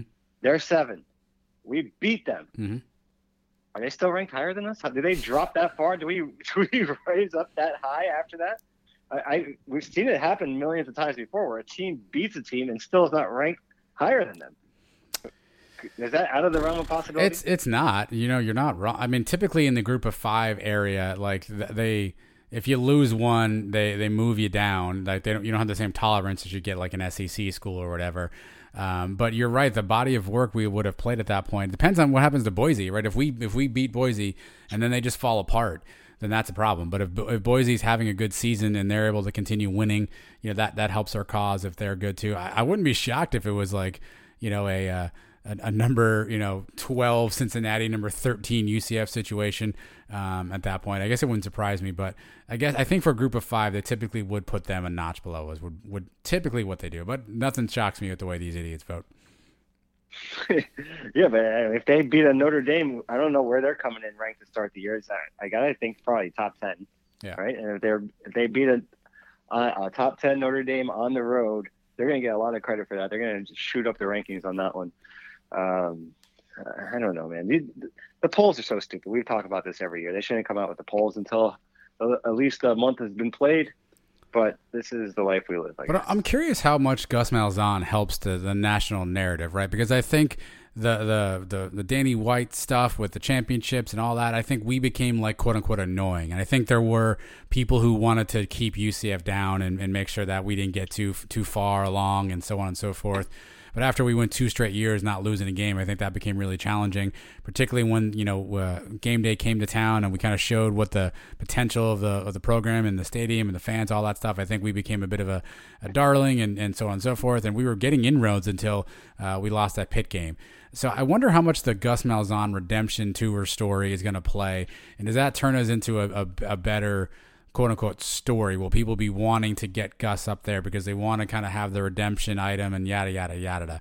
you know, I think there was a bit of a black hat that UCF had to wear for some period of time. But does Gus kind of erase all that and does now become a cool redemption story? Like you can see the CBS, you know, you know, uh, uh, or the ESPN College Game Day piece on Gus saying that thing. Well, I told my wife when the phone rang, we're going to UCF. Like you can see that happening right now, right? So uh, does does that help us from a poll perspective? Yeah, I think Gus has a very good reputation around college football. I think people are rooting for Gus. Even the, the Auburn fans. I've seen nothing but good things coming out of the Auburn fans, even on places like Twitter. And that you know, Twitter is the place. Uh, it's basically hell, uh, especially for for fans to talk trash about people. Uh, and I haven't seen anybody say bad things about Gus. So uh, I think it would be a very good story. People are, would be happy for him, and this is a place that has just been waiting to explode. Man, we talk about the sleeping giant forever. I don't think we're a sleeping giant anymore, but Gus is the guy I think that can come here and put us over the top. Let's not kid ourselves. Cincinnati had a good year last year, right? I mean, again, I, I, would argue that they had some games canceled, they didn't make them up, whatever, whatever. But let's let's be honest. Everybody loves Luke Fickell, right? Everybody loves like he's a, he's a player's coach, he's a man's man, he wears team on the back of his stupid, you know, windbreaker jersey situation. Everybody loves Luke Fickell, and so I, I think that that helped Cincinnati vault itself into you know the national conversation. At Coastal, I mean, they had a great season, and and, and I think they became a cute little story. But I think they didn't. Who, who were people latching on to there? I think people love Luke Fickell, and so I just wonder if we have that guy now, right? No one loved Heupel, um, except for maybe like the Shoney's buffet, but nobody really loved Heupel, right? So do we now have that guy that people love? I think so. I think we do, and he's definitely more personable than a George O'Leary or a Heupel. So I think we finally got the right combination. Now we got to see it on the field. We got to see the results. But this guy has proven he can win football games at big time places. So he, I, I have full confidence in him to come in here and do it. And he seems to have a good rapport with the media. So I think this could be it. This could be the match we've been waiting for. I feel bad about that Shoney's buffet joke. Cheap shot. Yeah, it was a little cheap. All right. I think he preferred Dunkin' Donuts. That's right. They don't have a buffet though. Um, all right, last one for you. Here we go. This is Dillon Gabriel's last season playing at UCF. Yes or no? Give me a no. Ooh, all right. You know, every, every everybody's thinking he's gone after this year, you know. And if he has the season that we were talking about, 47 touchdowns and 5,000 yards, and he's getting uh, reviews from the NFL saying he's going to be a first round quarterback, then yeah, he's gone. But I mean, this is a different world we live in now. If he does have a big season like that, um, he can get paid here in college. And we've seen quarterbacks come back for their senior years that could have easily have left. I mean, Daunte Culpepper. Case in point, Daunte could have easily have gone after his junior year, decided to come back for a year. What if um, Dillon and Gus have this really great year together? He loves working with Gus, and we see the potential of the program. And Gus says, "Give me one more year. Let's get to the playoffs. We we just missed the playoff this year, but get me there next year." Does he come back next year? And now that he can get paid here, and he's going to be a Heisman uh, finalist, or or he's up for the Heisman for next year. There's a lot of marketing that goes into that. There, there's ways to make money. Uh, you can take out an insurance policy if he has to.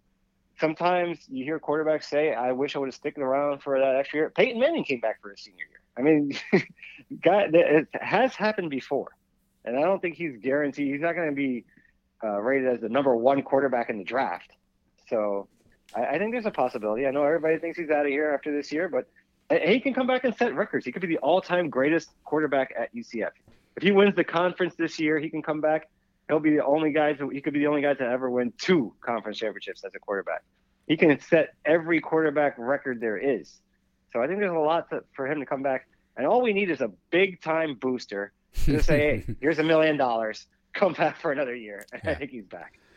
Yeah, this is a tough one for me because everything you said makes a ton of sense, right? With NIL stuff, he, he's already out there with a lot of different options. As Rock'em Sock stuff has been out there, obviously his Teach Eat the Brand stuff is out there.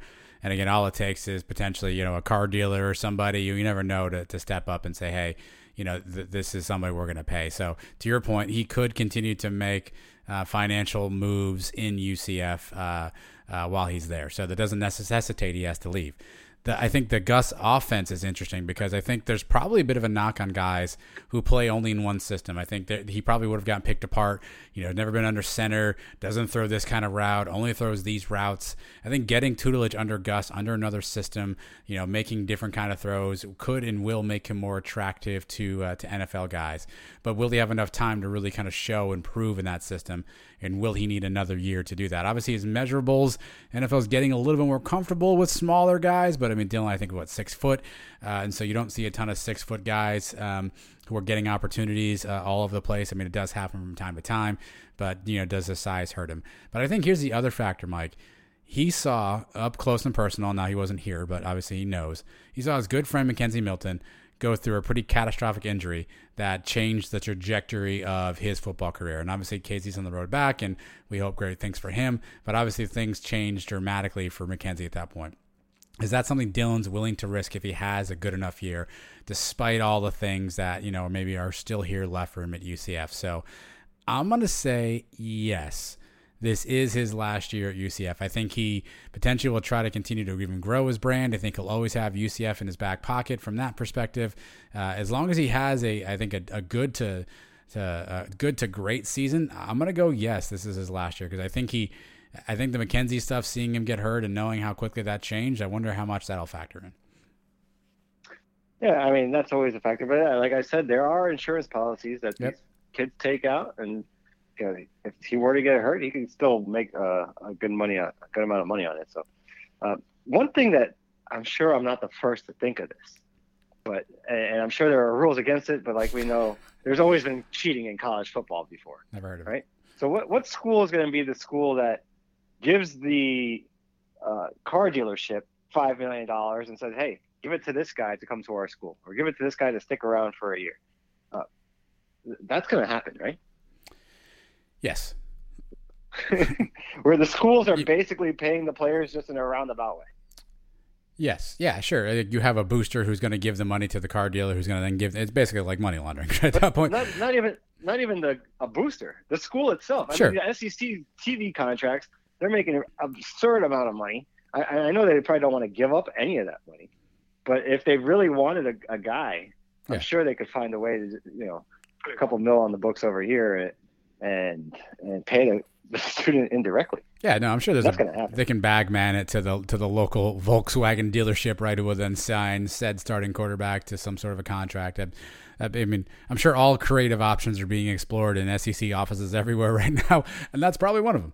Uh, and so, yeah, in theory, th- there is money to, and that's really the the thing that changes your mind about this is there's money to be made if you're Dillon Gabriel in Orlando being a part of the UCF program, particularly if we're winning, particularly if he's playing well. Right there, there's money to be made. D'Eriq King is out here like cleaning up on deals. Uh, he signed today with the Florida Panthers, which is an odd uh, mix, but you know Dillon Gabriel is supporting the you know the Predators or supporting the uh, you know supporting the Magic or you know wh- whatever. Like there's all kinds of options, uh, it's it's it's it's it's a different landscape. So it'd be really interesting to see how this first crop of guys um, considers it. But you know, I think we have to brace ourselves to the fact that Dillon's probably going to have to make this decision, and and if he has a good enough year, he'll definitely make this decision, which is what we want him to have. So I think we all need to brace ourselves at some point. Not now. Let's not worry about it now. But I think it's something that's going to be looming as the season goes on. I remember going to New York one summer. Uh, this had to be early 2000, maybe the year 2000, 2001, whatever it was I get off the train, I come out into Times Square, and I see a billboard that says Joey Harrington. Joey Heisman. Harrington was crossed off, and Joey Heisman, right? Yep. And imagine the money they probably could have made off him, or he could have made off the marketing of that. If Dillon has a big year this year, come back next year and market that Heisman campaign. Remember, we started doing it with Milton, right? Yep. We started giving out the leis and all that stuff. Daunte, our freshman year, there was a, a campaign for Daunte now he could do that and cash in on it. I think he can make some money, man. If he sticks around for one year, um, it's going to be a big decision for him. But and like I said, if he's not graded as a first round quarterback, I think he, for sure he's back. Yeah. We'll see. I mean, I guess it, it depends on the season, how UCF goes, and how, how he plays. Because I think, you know, a, a lot of it will be scout specific because if the numbers are going to come down a little bit. Again, they're no fault of his own, but they're just the fault of the offense. You know, uh, if you don't watch him play and, and study film on him, uh, you know, everybody, Darin Slack, we'll talk about him later on here in the next segment about uh, his his deep ball ability. I think that you hear that a lot with, with Dillon Gabriel. We heard it from Rini and Golia last week in the live show. So maybe a looming decision. But uh, that's your that's your pop quiz, Mike. I guess I, I might put this out as again as a as a bit of a, a survey test and kind of see where fans think on this stuff. I did Survey Monkey a bunch of times. I know it's kind of a pain in the ass because uh, you got to click a different link. But Twitter doesn't let me, eh, you know, have as many options as I want sometimes, so it's kind of hard to, to do that. So I'll figure out if we're going to put this out at some point because I'm curious to get the uh, the fan feedback. Or you can just hit us up and give us your answer if you want. Uh, we'll always take that in any of our social media feeds. But coming up next, one of the first guys to ever do it, one of the best guys to do it early at UCF. Uh, you don't want to miss Darin Slack in the early years of UCF. Don't go anywhere. Sons of UCF.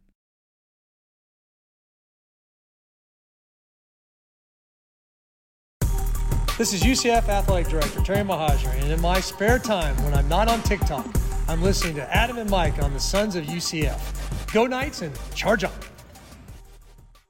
All right, Mike and I pride ourselves around here on trying to educate and inform uh, everybody out in UCF land. So if you're newer to UCF, you might have thought quarterback play started with McKenzie Milton. If you maybe if you go back a little further, maybe you think it started with Blake Bortles. All right, you go back a little further, maybe even remember Daunte Culpepper. Heck, you might even remember Darin Hinshaw, but wouldn't you probably don't know is there's somebody who's on the line with us tonight who literally set the foundation for UCF quarterbacks. Uh, 1984, 1987, this guy held almost every record at that point in time when he left UCF. He's definitely one of the legends uh, of UCF and has continued to do a great job in the coaching ranks as well. So we are happy to have one of the original Knights, one of the one of the foundation layers of the program, former quarterback Darin Slack is with us. First off, Darin, we appreciate you taking some time to walk down memory lane with us. Oh, that's an incredible introduction. Thank you, guys. I appreciate it. I wrote it myself, so you are you are most welcome. so we let, can hang up now. Yeah, all right, and man. we'll talk to you next week. Something. well, let's let's start here. Obviously, you came to UCF uh, obviously in the in the very kind of the mid '80s. Um, recruiting was way different back then, right? There was no huddle film, right? There was no DM and coaches.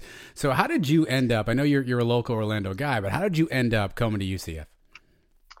Well, I I was uh, fortunate enough to be an All-State quarterback at a Lake Howell High School and I was headed to the University of Pittsburgh on a big full time scholarship, full ride scholarship, and I was all excited about that. And then Coach Fazio came to my house, um, which was pretty cool, but he came to tell me that they were looking at some other guys and all that sort of stuff. So I kind of kind of grew sour on that opportunity. And that night, Bill Cubit, who was the defensive back coach at that time at UCF, called perfect timing and said, Hey, you know, you got one visit left. I know you're excited about Pitt. Would you come visit UCF? So, feeling like the uh, the jilted boyfriend, I said, Sure, I'll, I'll take that visit. And man alive, if I didn't feel like, you know, I was walking on the red carpet at UCF compared to what Pitt was doing to me. And so I just told my dad, I said, Listen, I'm I'm going to stay home where I can play soon and play early and you know, I always said I'd play at UCF, and here I'm going to get a chance to do it. Well, why don't we just do that? And so I made the decision that weekend to, you know, sh- shift my commitment from Pitt to UCF, and I never looked back. It was a great experience, and um, you know, it was an interesting experience playing for Lou Saban. But uh, after that, when Gene McDowell arrived, things got better real quick. So. Well, let's let's uh, we'll get to that in a second. Let's talk about the facility. So, those who've been around campus now, you're used to that on-campus stadium. There's a beautiful new weight room, uh, Darin. There's even a nutrition center, I think, on campus. They have new locker rooms. They have all this stuff. Uh, take us back to 1983, 84, 85 when you oh were trolling campus. What what facilities did you guys have to work with? What a great question. I'm laughing because we dressed in in the uh, first fall I was there in the baseball locker room we didn't even have a facility to dress in.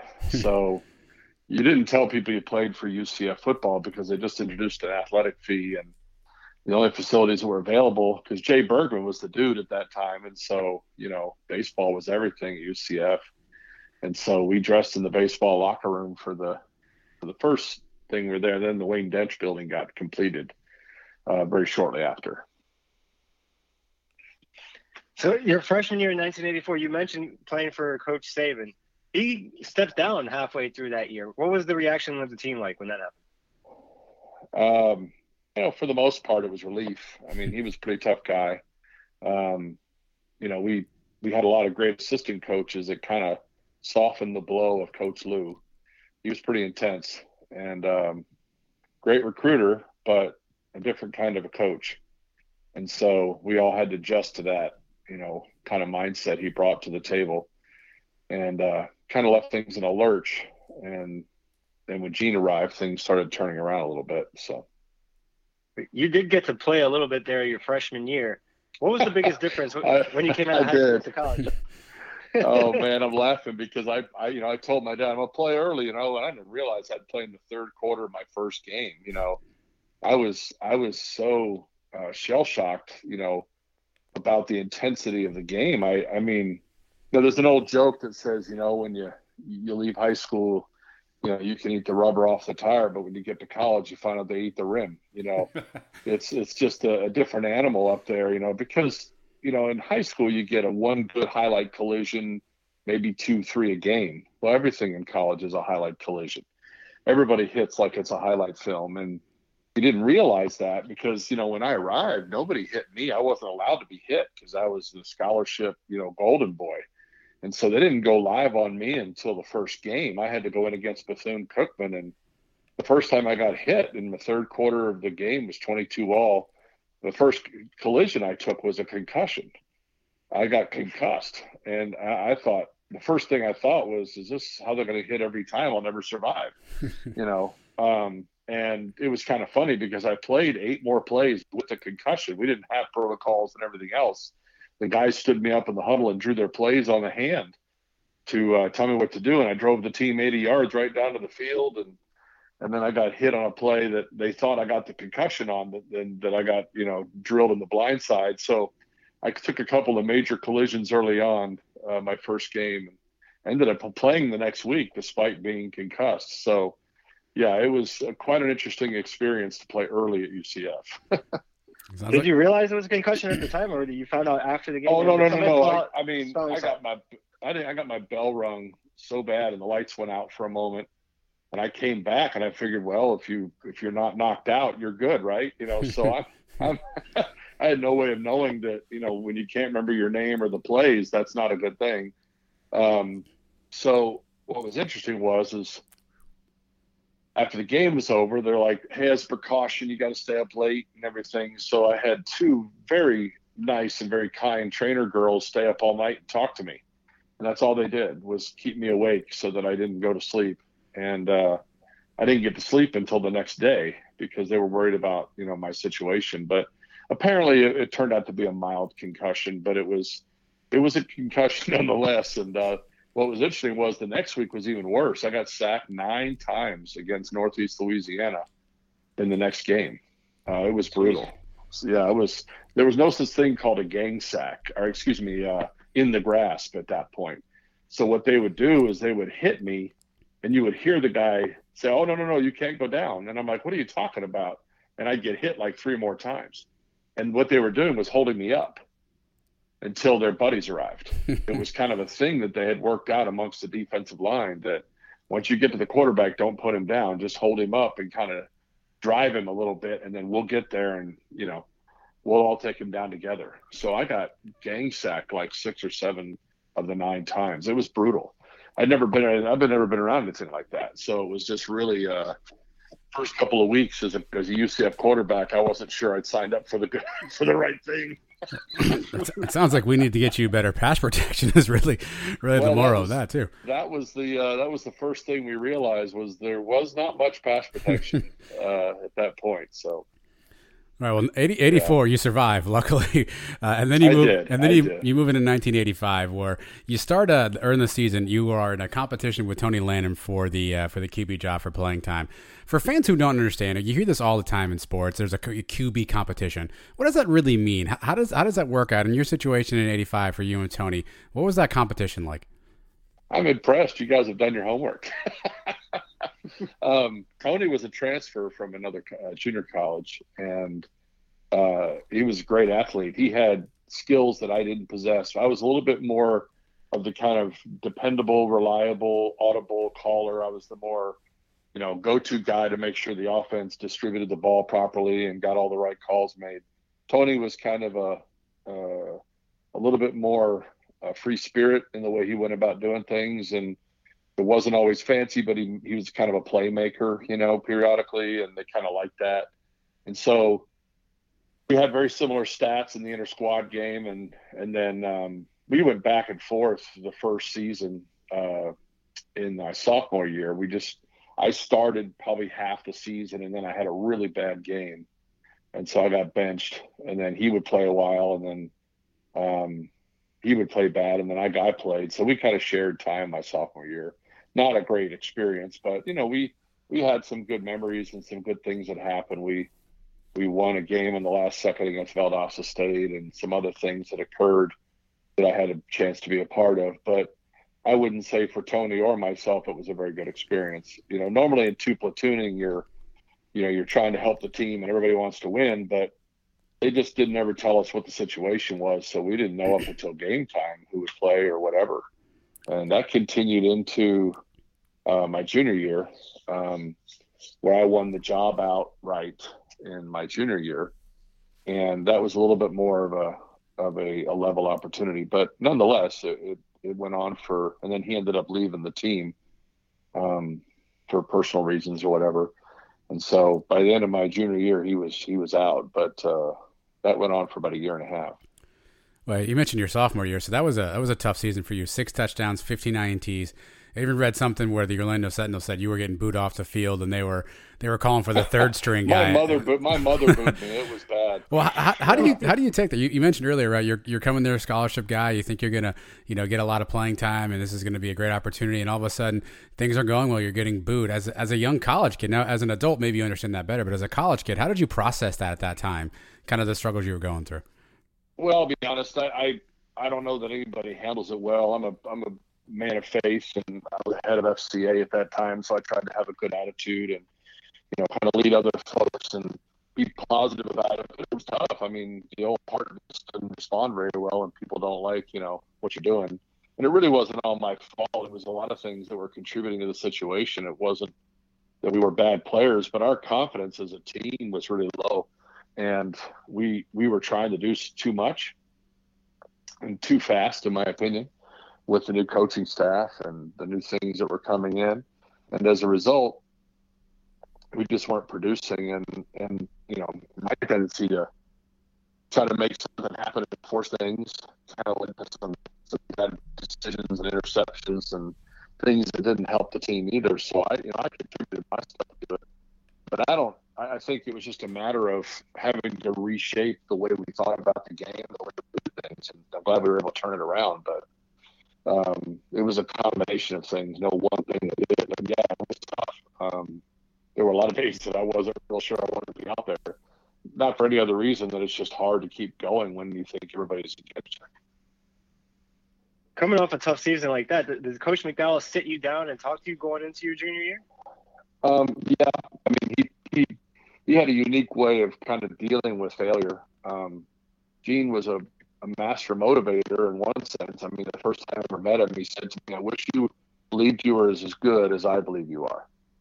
And I never forgot that. I thought that was a really cool thing to say. And but then Tony Glenn shows up, and it's kind of like, wait a minute, you know, um, you bring in this guy, and you know, but he he would always kind of spread that confidence. But if you showed weakness or you failed, he was equally challenging to you about your uh, about your mindset and things like that. So it would get to be a bit of a trick to try to figure out which gene was going to be there to kind of pump you up. But for the most part, you know, he he tried to figure out a way to get you to get out of your own head and play better. And so he he would try all kinds of different psychological tricks. sometimes reverse psychology, sometimes you know encouragement. You never knew what you were going to get. Um, Mike Kruczek, who came with him as my offensive coordinator, and quarterback coach at that time, was probably more critical to the process because he was more, you know, elbows deep in what we were trying to do. And he was probably more instrumental in helping me turn it around than Gene was. Yeah, it's funny. Giacone was telling us the same thing about Coach McDowell being the motivator that he was. Um, That's, that's pretty interesting. So, what did you do in response in that off season? How did you get ready for the next season? Did you change up anything? Did you change your diet? Did you try to pack on some pounds? Or oh, I, I think I had to gain some weight for sure. I was probably 20 pounds underweight, um, and I did. I put on 27 pounds between my junior uh, and sophomore. I'm sorry, sophomore junior year. That was one of the things they asked me to do, and, and I did. Um, I'll be honest, I lost a lot of weight due to the stress of the season and the things that I went through. Um, I went from 197 down to 172, 173. I, I, was really losing weight fast, and they were concerned. Um, I, I shouldn't weigh that, you know what I mean? Even though I'm I'm eating, it was just that was how bad the stress was. And usually stress makes you gain weight, but in my case, I was just losing it pretty badly. And so I put it all back on and I came into the junior year much better prepared, uh, and even better than that into my senior year. So I, I think you know, once we got through some of those difficult times, we were able to make some changes. Yes, diet, mostly the weight room, though. I, I really became a a, uh, a faithful uh, weightlifter and started working out with Coach Kruczek, who you know, I mean, oh, he yeah. has a history of being a tremendous weightlifter. And you know, I started working out with him in the morning. Now, I didn't work out with him but I would be in there when he would be in there. I was like one of the only players that would be in there at the time. He'd be in there at five in the morning. And I did that to kind of motivate myself and kind of let him know that I was committed to what we were doing. And he, he got me a workout partner that was a buddy of his that was a, uh, you know, a, a therapist, a muscle therapist, and a, a real stud in his own right. He really helped me get the weight pack back on, the right muscle structures and things like that. So again, he was instrumental in helping change a lot of those those uh, physical attributes that I needed. All right. Well, you mentioned it earlier. So going into your junior year, '86, uh, you get tabbed the starter, which I know is something you talked earlier about how important that was to you. How much confidence that give you? Because um, I, I, guess you know, even reading back in the history of a lot of people um, got on Coach McDowell and maybe, maybe thought that was the bad decision. How much confidence did, did it give you that McDowell looked you in the eyes and said, "It's your ball"? Well, it's funny. He didn't decide that until three minutes before the first game against Cookman. So we didn't know. I mean, they lean. They told me they were leaning in my direction after uh, this inner squad game, and it was again. It was primarily because of my handling of the offense. I mean, Tony was a tremendous athlete in his own right, but he, I, you know, I think even he would admit he wasn't as up to speed on what Mike wanted to do, Kruczek, as I was. So that ended up being a real plus in my corner, so I could check and audible in ways that Tony couldn't. So it gave me an edge. I think they just decided to go with me, and you know I was able to kind of put us in the right play, you know, which was big because Mike came out of a pro style situation, uh, being at Florida State and you know out of the NFL, and he always liked to change the play, and he wanted somebody that could help him with that, and so that's what I did. Yeah, I was going to ask that and question. it worked out. How intricate yeah. was the Kruczek offense? Obviously, back in those days, it was you know three yards in a cloud of dust, and and and Mike was known to your point for throwing it around a little bit. How intricate was his offense? How I guess even from your perspective back then, what, what do you think was ahead of its time in terms of the schemes and and the concepts he wanted to run? Oh, absolutely. No question. He, he was pure NFL. He brought the whole NFL playbook right into our situation. I mean, he he uh, he didn't mince any words either it took him he was amazed he's kind of like normally it takes me three weeks to install this and i installed it in three days and again that that goes to at the time the capacity that i had to retain information now whether i could execute it all perfectly that was different but i could retain it and i knew what was going on so i could make the checks and do whatever it was just you know um, and, and tony i guess to keep up he just kind of went with it you know um, but mike kept piling on because i could handle it and, you know, over time, I think Mike even realized, though, that just because I could didn't mean the entire offense could. Hmm. And so, going when we took that mindset into my senior year, uh, that's when things got really interesting. When he walked in one day and threw the playbook against the wall and said, "We're starting over." Hmm. That happened after the first game of my senior year. So well, in '86, you guys started turning things around. You guys were, got off to a good start, and then there was a, an ugly game against Wichita State. I don't know if you remember this one. You lose nine six. Oh, it was two field goals, an extra it point. was brutal. Oh, it was it was the most brutal game I've ever been in my entire life. We uh we, we were we were in pregame. It was about 45 minutes before the game started, and again, I'm amazed you guys know all this, but Wichita State was a Division One team at that time, and they were well, they weren't a great Division One team, but it was a big deal that we were playing a Division One team, and we had you know all these great athletes that could run really fast. You know, uh, just burners, Bernard Ford and others. We were four four, four three, four four, two five in the forty. I mean, we had guys that could run, and they played man coverage across the board every down, but they didn't have the athletes to do it. And so we were like, we're going to throw for a million yards against these guys.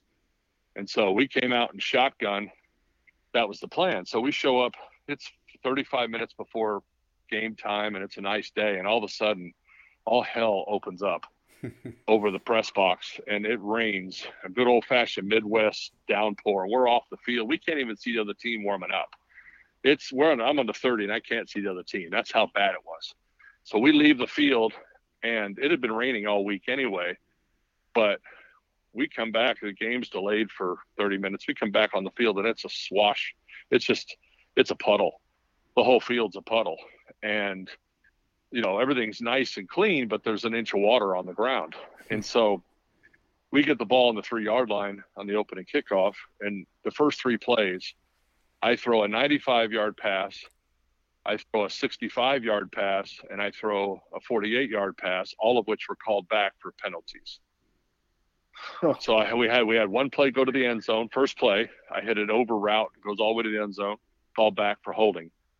Next play, I hit uh, from the own two yard line. I hit a pass play that goes 65 yards, called back for some stupid thing, and then we called a third play, another penalty. And so, in addition to the sloshing of the water, we get three straight penalties in the first three plays.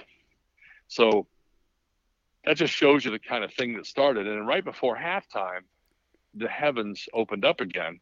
And this time it came with a brutal wind and the temperature dropped 20 degrees. And so it's 35 degrees the field is pure mud. I mean, pure mud. I had up to 15 seconds to throw the ball. I would drop back, and then both offensive and defensive line would fall down. and I would stand back there, and the receivers were trying to run routes, but they would be falling down. And I had a just a huge wind blowing, crosswind, and I would throw a ball and it would blow three yards to the left or three yards to the right. It was the it was the most nightmarish thing I've ever experienced. I had a long sleeve shirt on. It was ice cold, and you know I'm just freezing, but I'm still just gutting it out because you know we got guys open all over the field, but it's it's like that worst nightmare you could ever have where guys are open but they can't stay on their feet and they can't catch the ball because it weighs 15 pounds. I can't throw it, and I I'm not being knocked down, but it doesn't matter because you know I can't do anything. And so it was just awful. And so we kicked a field goal, uh, running the ball. We kicked, you know, then they ended up kicking one and it kind of went back and forth. And then, like at the end of the game, they kicked one into the wind and it went straight up in the air and just fell in off the crossbar and they beat us nine to six. It was the most devastating loss uh, we had experienced that year because we just had really the upside uh, of all good things. And then it kind of got ugly after that. There were a number of things that went wrong. Yeah, so. sorry to bring up some bad memories. yeah, well, I mean, that's just the beginning. We lost to Wofford. That was the really the bad game. That was the game where we lost on every every every phase of the game against the team we had no business losing to in homecoming. And uh, I'd say that was probably the the one where I was told I'd probably never play at UCF again. Um, it was just a comedy of errors. Uh, brutal, just brutal. And uh, I have no one to blame but myself because I didn't play well, and nobody did. And uh, any number of things went wrong. Guys ran wrong routes. I overthrew receivers. Just stupid stuff. And um, you know, these guys snuck out a victory on us that we'd never gotten. So I got benched uh, for I had played all the way through to that point, and I you know I was told you know don't even think about playing and there was probably three or four games where I, I was persona non grata. Um, that was three games, I think. And then, you know, Tony decided he wasn't going to play anymore because he felt like he I don't know what I'm not even trying to speculate, but he left the team without telling McDowell. He just kind of announced it to the papers, didn't even tell the coach, and uh, that didn't go over very well. But and then all of a sudden, I came back and we won 66 to seven in the last game of the season, and like it never happened. You know, everything was fine. You know. well, uh, getting that win gave you guys a winning record at least. You finished six and five. Did you think yeah. maybe you were getting comfortable somewhat there with that last game? Well, I think I don't know. I think I think we just started to realize. I mean, I'll be honest. I, I mean, sitting for a couple of weeks probably did me some good. I mean, in the sense that the pressure alleviated. I was I was really getting to be a much better player, but it gave me some time to see the field differently. I did get some some mop up time in those games that Tony started, so I was able to figure some things out mechanically.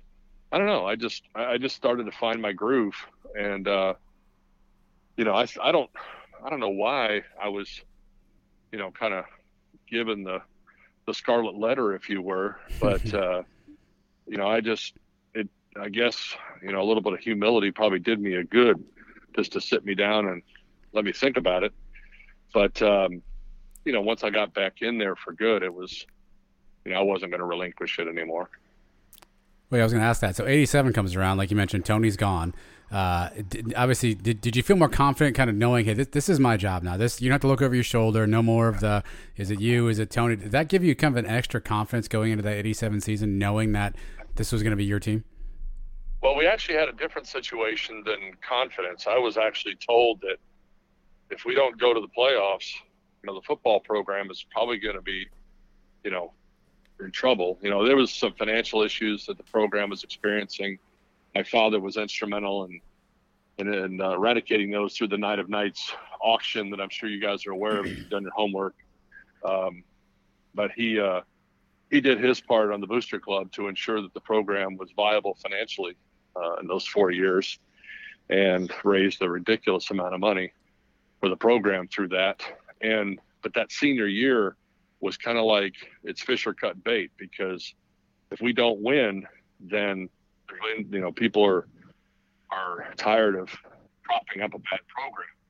And so I was kind of told it's the playoffs or the program. Hmm. And we're going on your arm, so get ready. I wasn't kind of told that. I mean, that's kind of part of Mr. Mo- Mr. McDowell's motivation tactics, as I told you.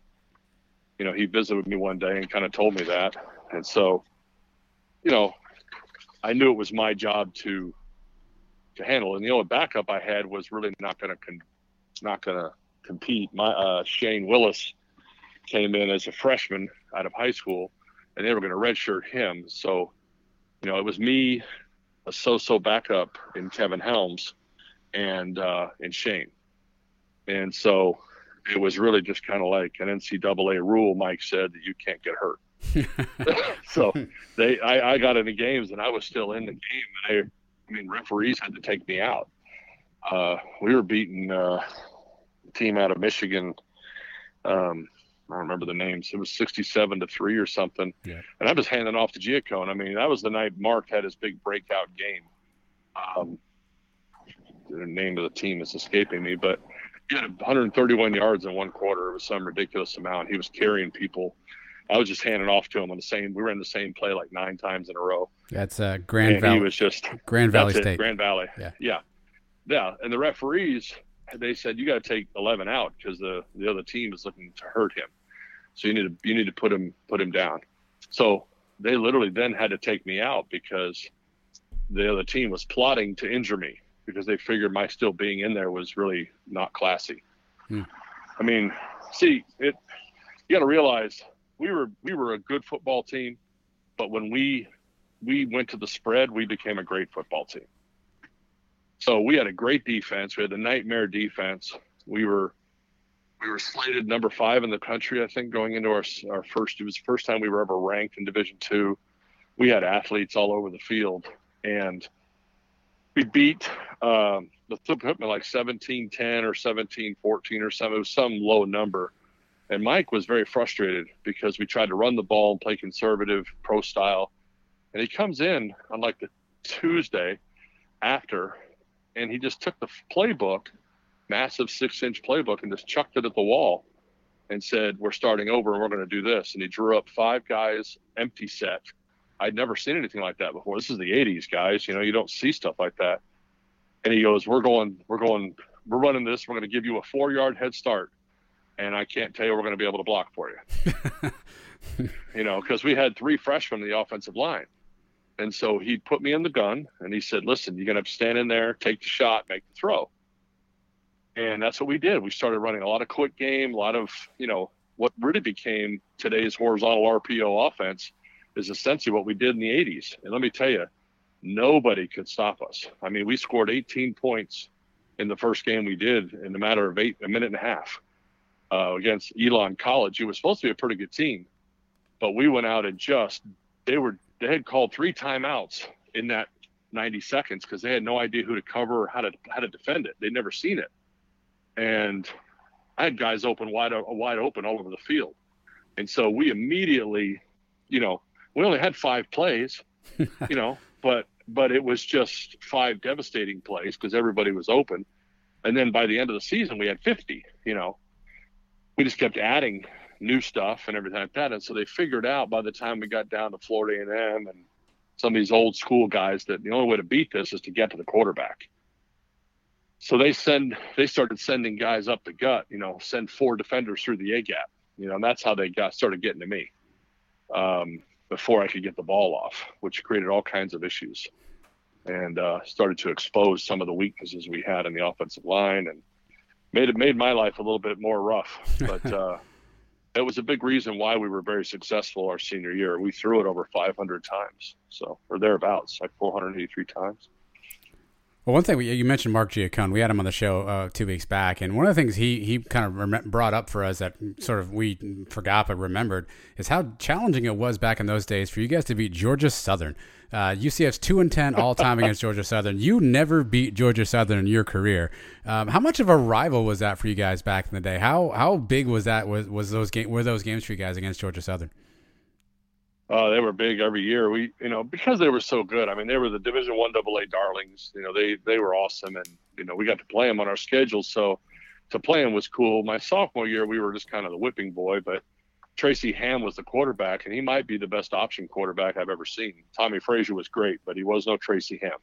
Tracy Ham was the greatest option quarterback I've ever seen. And no no down and distance situation was safe. Third and twenty didn't matter. He could create off of passes. He could create off of plays, and he he manipulated like the Pied Piper or anything our defense did. And so, you know, you just had to keep up with them if you were going to score them. So, our senior year, he was gone, and so we go up to Paulson Stadium, and we go down 25 to seven in the first quarter, just right off the bat. And then we just in the second quarter, we we came alive with the spread and went right down on them because we were going conventional for the first three drives didn't get anything, and then they put up three touchdowns real quick on our nightmare defense. We go down, and then all of a sudden we go spread, and it's over. We we started lighting them up. Now I was getting drilled. I mean, somebody counted how many times I got hit. It was like 41 times out of 57 throws. Didn't matter. I was getting the ball off, and we went right back and we went up late in the game, like 32 to 28, something like that. Or actually, they went up to, on us um, yeah, it was 30, something like that. And with with 47 seconds to go in the game, they fumbled the ball on their own 47 yard line, which was just unheard of. I mean, the game was over. We just we just came up short. we were frustrated because we had just fought our way back and we're in it.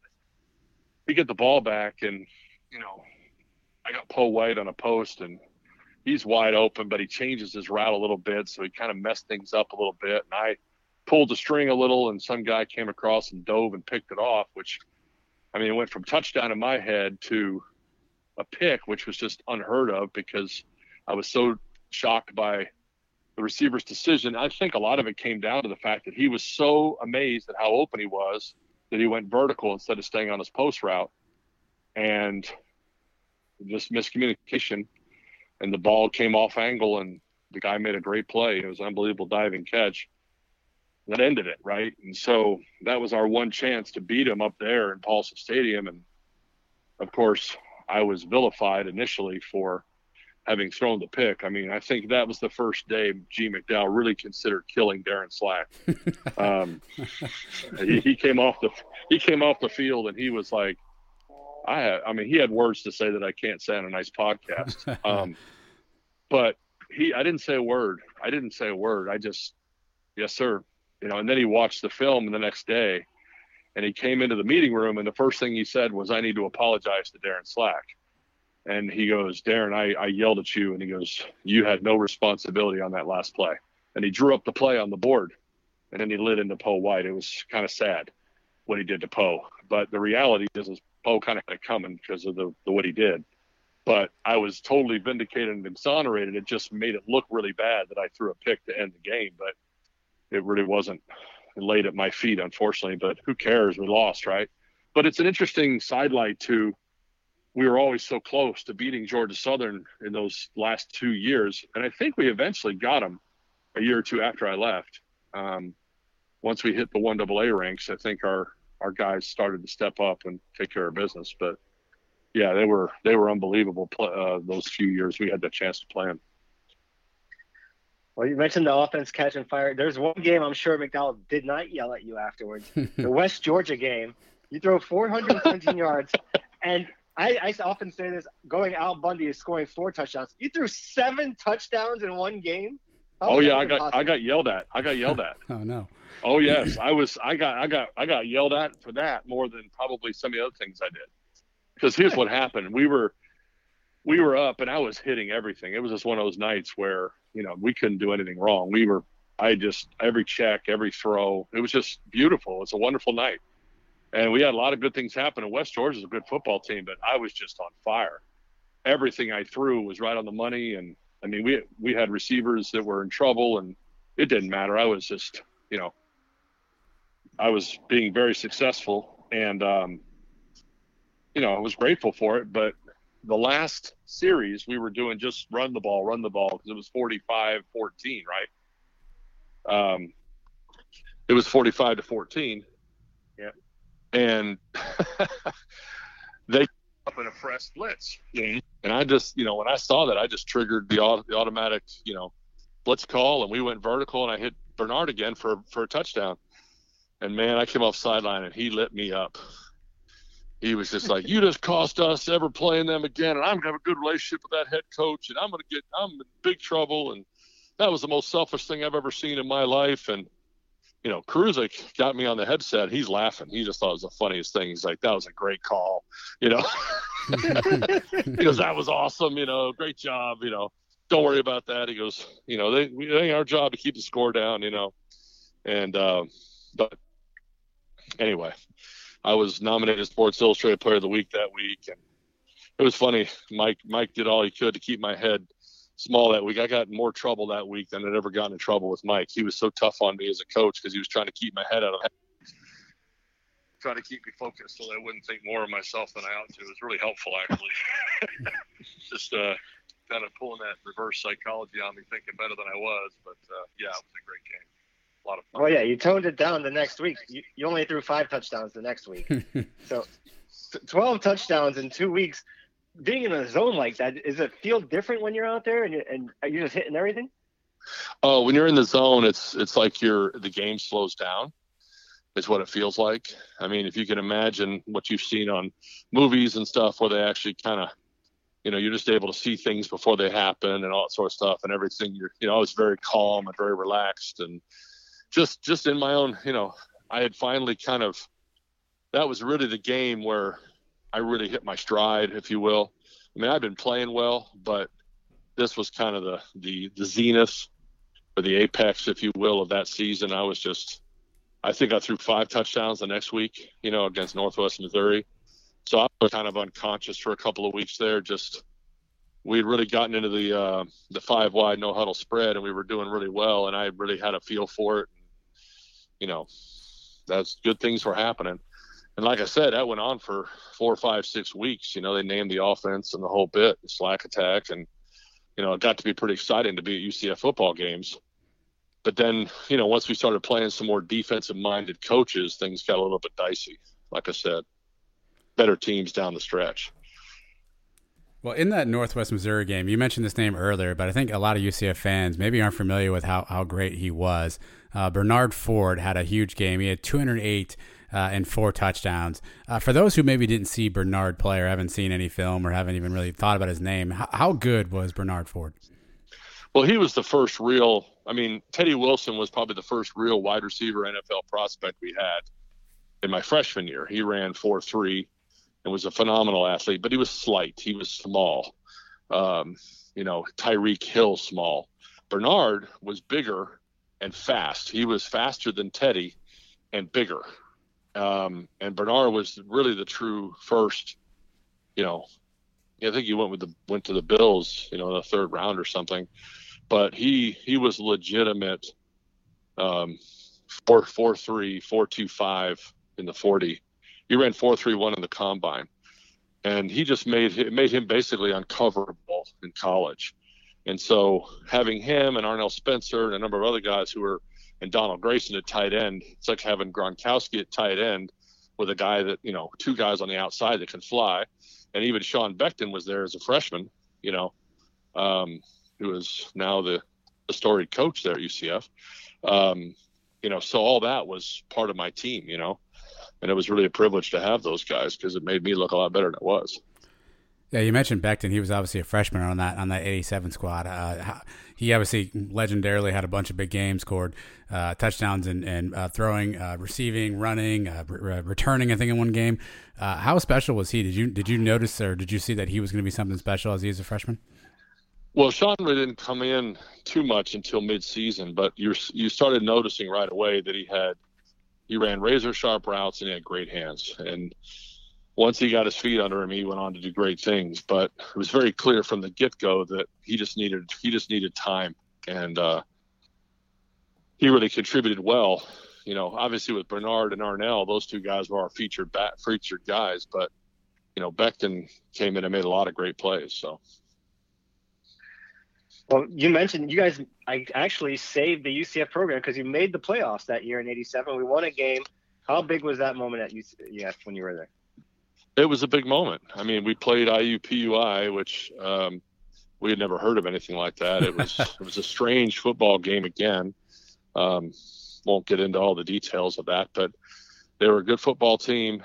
Um, Corus Irvin can't believe I remember this. Uh, intercepted a ball in the end to keep them from going ahead, but I think going to tight one, 12 to 10 or something. Yep.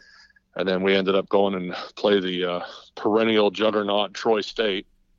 Um, you know, they were the national championships four times in the 80s.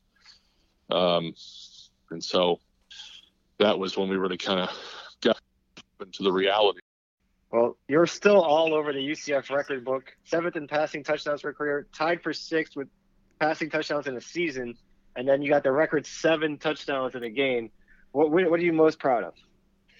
I think what the biggest one that I always kind of get a kick out is I think I'm still number one in interceptions thrown in one season. so I think that's the one I'm I, I tongue in cheek there, obviously, but it's the one my my kids never let me forget about my boys. But um, you know, I think I, I certainly love the seven touchdowns in one game, but I know records are made to be broken, right? I mean, a lot of great players that have come after me that have broken records and played much better than I ever did. I just was glad to make make a contribution and you know see the program become what it is today. So while I get a kick out of you know some of the records still being there, um, I think the most important thing is that UCF's doing great and I still get to remember to being a part of it. so. Well, Darin, you now spend your days uh, as a coach, uh, coaching young quarterbacks, and uh, you know I read a bio on some place that called you a quarterback guru. Uh, so, what do you what do you enjoy most about working with young people and kind of working with young quarterbacks? Well, you know, my work with FCA gave me opportunities to train young men all over the place. And when I came out of college, the first thing I did was go to work with FCA. And the first step I made was to give something back. I started doing a quarterback camp to try to help out kids to serve local coaches who just, you know, tried to help me in ways that I never had, you know, when we played, because there really wasn't anything in the way of specialized training for quarterbacks in the 80s. That nothing existed. And so I had this kind of idea that I could help. And um, since then, over 33 years, I've trained over 50,000 quarterbacks all over the world and uh, built one of the largest you know, most respected camp programs in the organ in the world through, you know, quarterbackacademy.com. And, and, um, you know, we've gone through a lot of transitions, but it's been a real privilege because I've had an opportunity to go all over the world training young men and, uh, been in five different countries doing it and also all over the United States. And I've got a great number of men that, you know, I've worked with. We probably certified over 300 coaches that have gone through our program and used our system and, lots of others who know what we've done. And so, you know, we've been able to give something back. And that was always very, very important to me because I appreciated, you know, I really appreciate what Mike Kruczek did for me to help me understand the value of learning how to play the game well. I didn't ever have any good coaching in high school. I was an option quarterback trying to play, you know, veer veer football at Lake Howell. So when I got there as a throwing quarterback, I didn't have any coaching. And Mike was the first one that ever really kind of showed me anything about mechanics and kind of gave me a little taste for it and I just took it from there and turned it into something that really kind of sported an industry now. There's specialized training for quarterbacks in every city all over the country. So kind of proud of that. Well, since we have a a, a, a film expert, a, a, an expert on the line, uh, UCF's got a pretty good quarterback right now in, in, Dillon Gabriel. What do you what do you see when you watch tape on Dillon Gabriel? Watch him play. What do you like about his game? Uh, Dillon throws one of the best deep balls of any young man I've seen in a long time, and he's got tremendous accuracy. Uh, he's got great poise. You know, that's always been one of the things I appreciated about him. And there must be something in the water over there in Hawaii because between him and Milton, they just have gone back to back here in terms of poise and productivity. And that's what you want. I mean, and I think he's going to do very well with Gus Malzahn because Gus is incredibly creative with a guy like that, a very smart young man in Dillon, and a guy who can throw the ball, plus all the little trickster stuff that Gus likes to do he was the original trickster. So it's going to be really interesting to see what they're able to come up with this year. It should be a big year. Yeah, I was to say how, uh, how, how proud are you of, of, UCF and being one of the original kind of guys there? Obviously, seeing the success they've had the last couple of years, and you know from Frost, to, even O'Leary from Frost, O'Leary, Heupel, and now Gus Malzahn. Uh, how excited are you to be a alum of UCF and, and see the success they've had of late? Oh, I think I'm with everybody else, and I'd say it's it was kind of a foregone conclusion. We always knew they had the potential because of the density of athletes within the state. It just took a minute for them to figure out how to do it. And I think once they figured it out, you know, people figured out that UCF was a great place to go to school and a great place to live. Then it was, you know, just took a great coach like Frost to kind of really turn it around and make them believe that they could be something. And I think Scott kind of turned the tide, you know, I think George, for for all of his strengths and some of his weaknesses, I think he did a pretty good job too of kind of raising the bar. I think each guy made their contribution, but I think now it's kind of interesting because it's more of a who can get us back to what Frost did. Mm-hmm. You know, I think Heupel always kind of had that over his head um, when he was here. You know, I wish him the best of luck, but I think he did a really nice job too with what he was what he was dealing with our biggest problem last year and has been for a while is our defensive secondary. Our defense has got to get really better. I mean, hopefully that's something that Gus focuses on. You know, we can't be so offensive minded we don't build our defense and I think that's our greatest weakness right now. It's not quarterback or anything on offense. It's going to be our ability to stop people, and um, hopefully we can get that resolved this year. Are you able to, to get back out to uh, the games often? Have you have you been back in recent years? You plan no, on maybe I don't. going back? I mean, I'm not as involved in a lot of that. My schedule doesn't permit me to, to do it, but I'll catch games on TV. And I'll, I mean, I'm like anybody else. I try to watch. I probably you know haven't been able to be as much of a, a, a game attendance fan. You know, my responsibilities with my job and everything else, uh, trying to keep the dream alive, as you guys can attest, sure. um, has kept me. Uh, incredibly busy for 30, 35 years because I've had to do multiple jobs to keep this QB thing alive. So I haven't really been able to become a fan. Um, not quite that wealthy, unfortunately. So I don't think I could afford going to UCF games, to be honest. But uh, you know, good for them. I'm excited, and and uh, certainly they deserve it. So.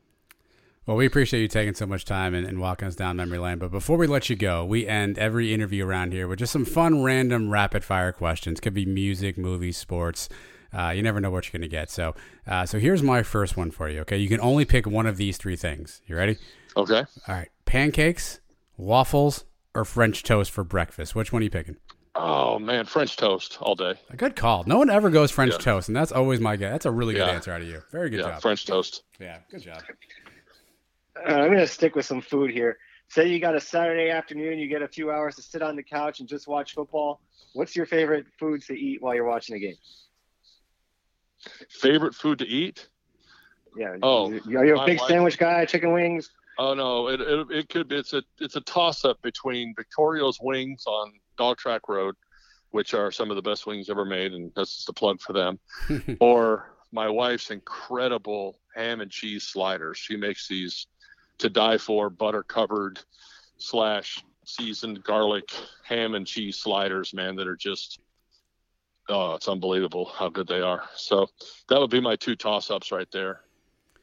All right, when you were at UCF, when you yeah, I'm hungry too now. When you were at UCF, obviously it's a lot different than, than what people know of it today. What was your go-to hangout spot when you and the guys want to just let loose, maybe have a, have a good time? Where was your uh, where was your hangout spot?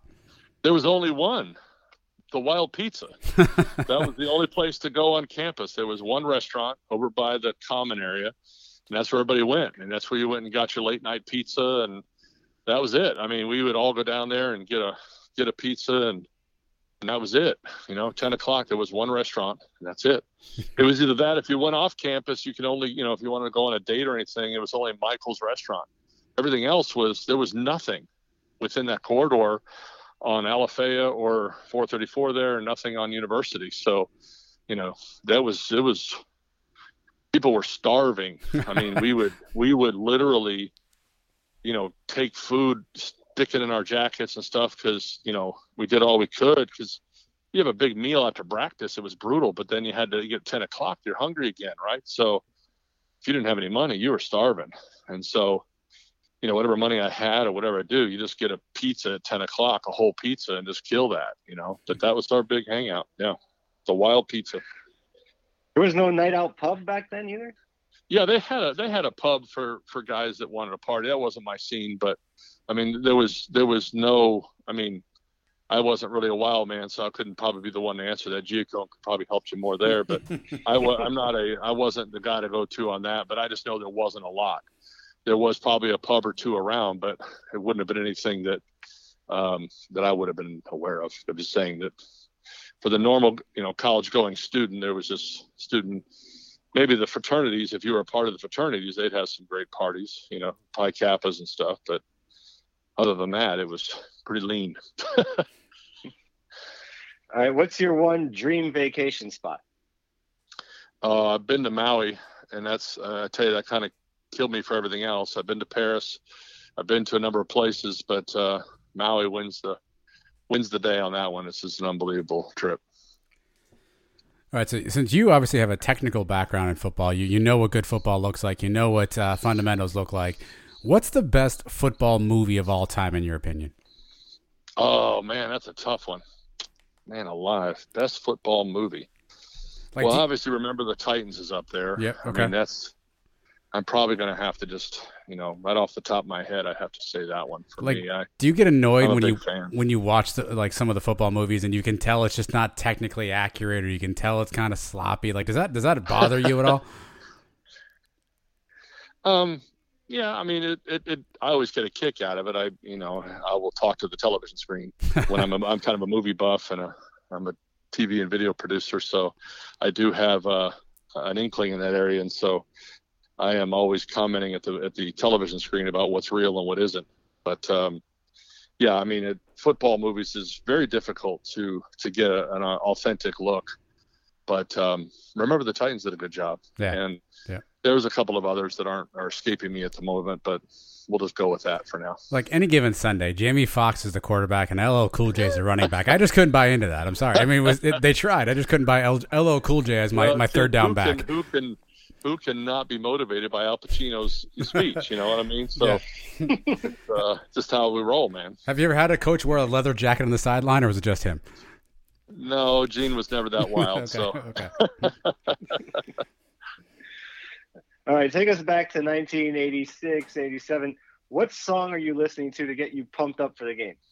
Oh man, there were a number of 80s tunes that we would always listen to. You had ACDC and you had all that stuff playing back in black and all that back in the day. That would have been blaring over the, the loudspeakers before the game. Um, I was kind of a I was different that way. I didn't really listen to heavy music because being a quarterback, I had to stay calm. So I didn't listen to a lot of hype hype stuff. I listened to a lot of quiet music. Actually, I, I went the other route because I needed to calm down. So I listened to a lot of quiet stuff and try to keep myself focused. So I'm probably again not the guy to ask there. uh, but we always had stuff playing, you know, in the loudspeakers to kind of fire the, you know, ACDC and all that before the game started. So. Well, Darin, it's been a real treat, a real pleasure um, hearing uh, your memories of UCF and taking us in the in the way back machine.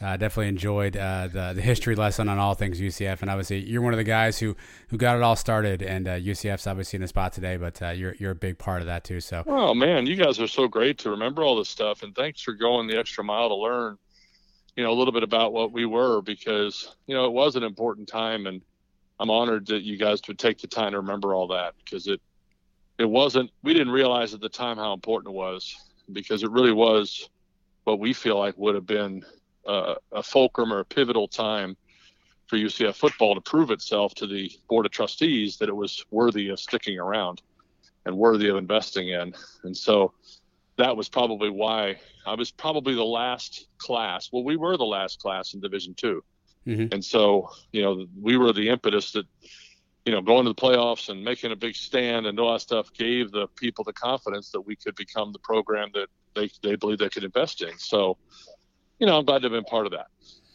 Well, we're, uh, we're glad you are as well. And again, appreciate you taking some time and hopefully we'll catch up with you down the road real soon. Okay. Great. Thanks a lot for your time, guys. Thanks, Derek. Thank you.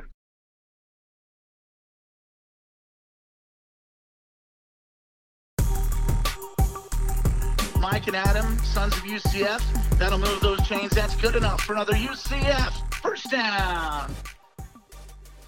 Alrighty, cow of the week will be here in just one moment. Mike Darin Slack, a, uh, uh, a UCF legend, uh, one of the guys who held a, a boatload of records uh, back in back in those early days. Obviously, a lot of it have been erased now by some of the bigger quarterbacks that we've had come through in the other offenses, Mike. But uh, really interesting stories. A couple I didn't know. I didn't, you know, he makes it seem like they were told, "Hey, playoffs of this program's dead." That's a lot of pressure to put on a guy uh, or on a team at that point. Obviously, in, in UCF Purdue. So you think about how close you and I aren't talking right now. If uh, if, if he doesn't go to the playoffs that year, so uh, there, there was a lot riding on that one.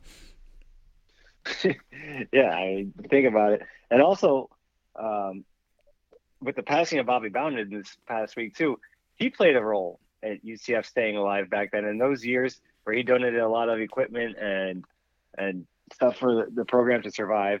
So it wasn't just making the playoff. I think we actually we, we could barely even afford it. And G- Coach Gene McDowell, I think, took a salary of one mm-hmm. back then yep. to keep the program alive. So a lot of guys had their hand in it. Darin Slack had a big hand in it by having the team be successful.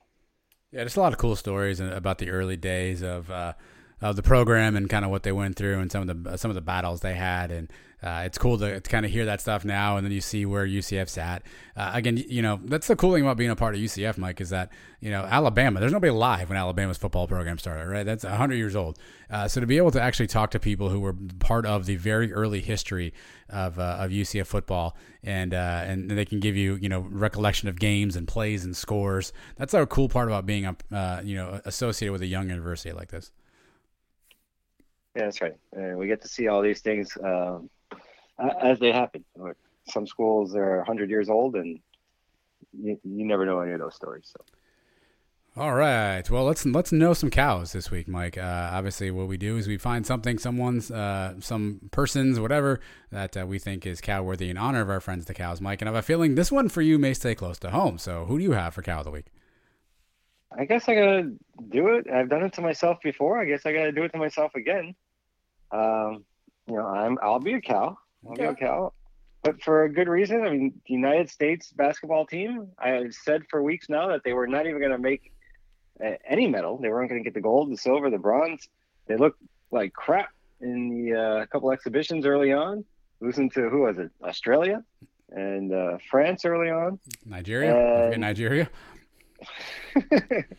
they bounced back, man. They bounced back, and when it counted, they pulled together and they and they got the gold. They brought the gold home. So good for them.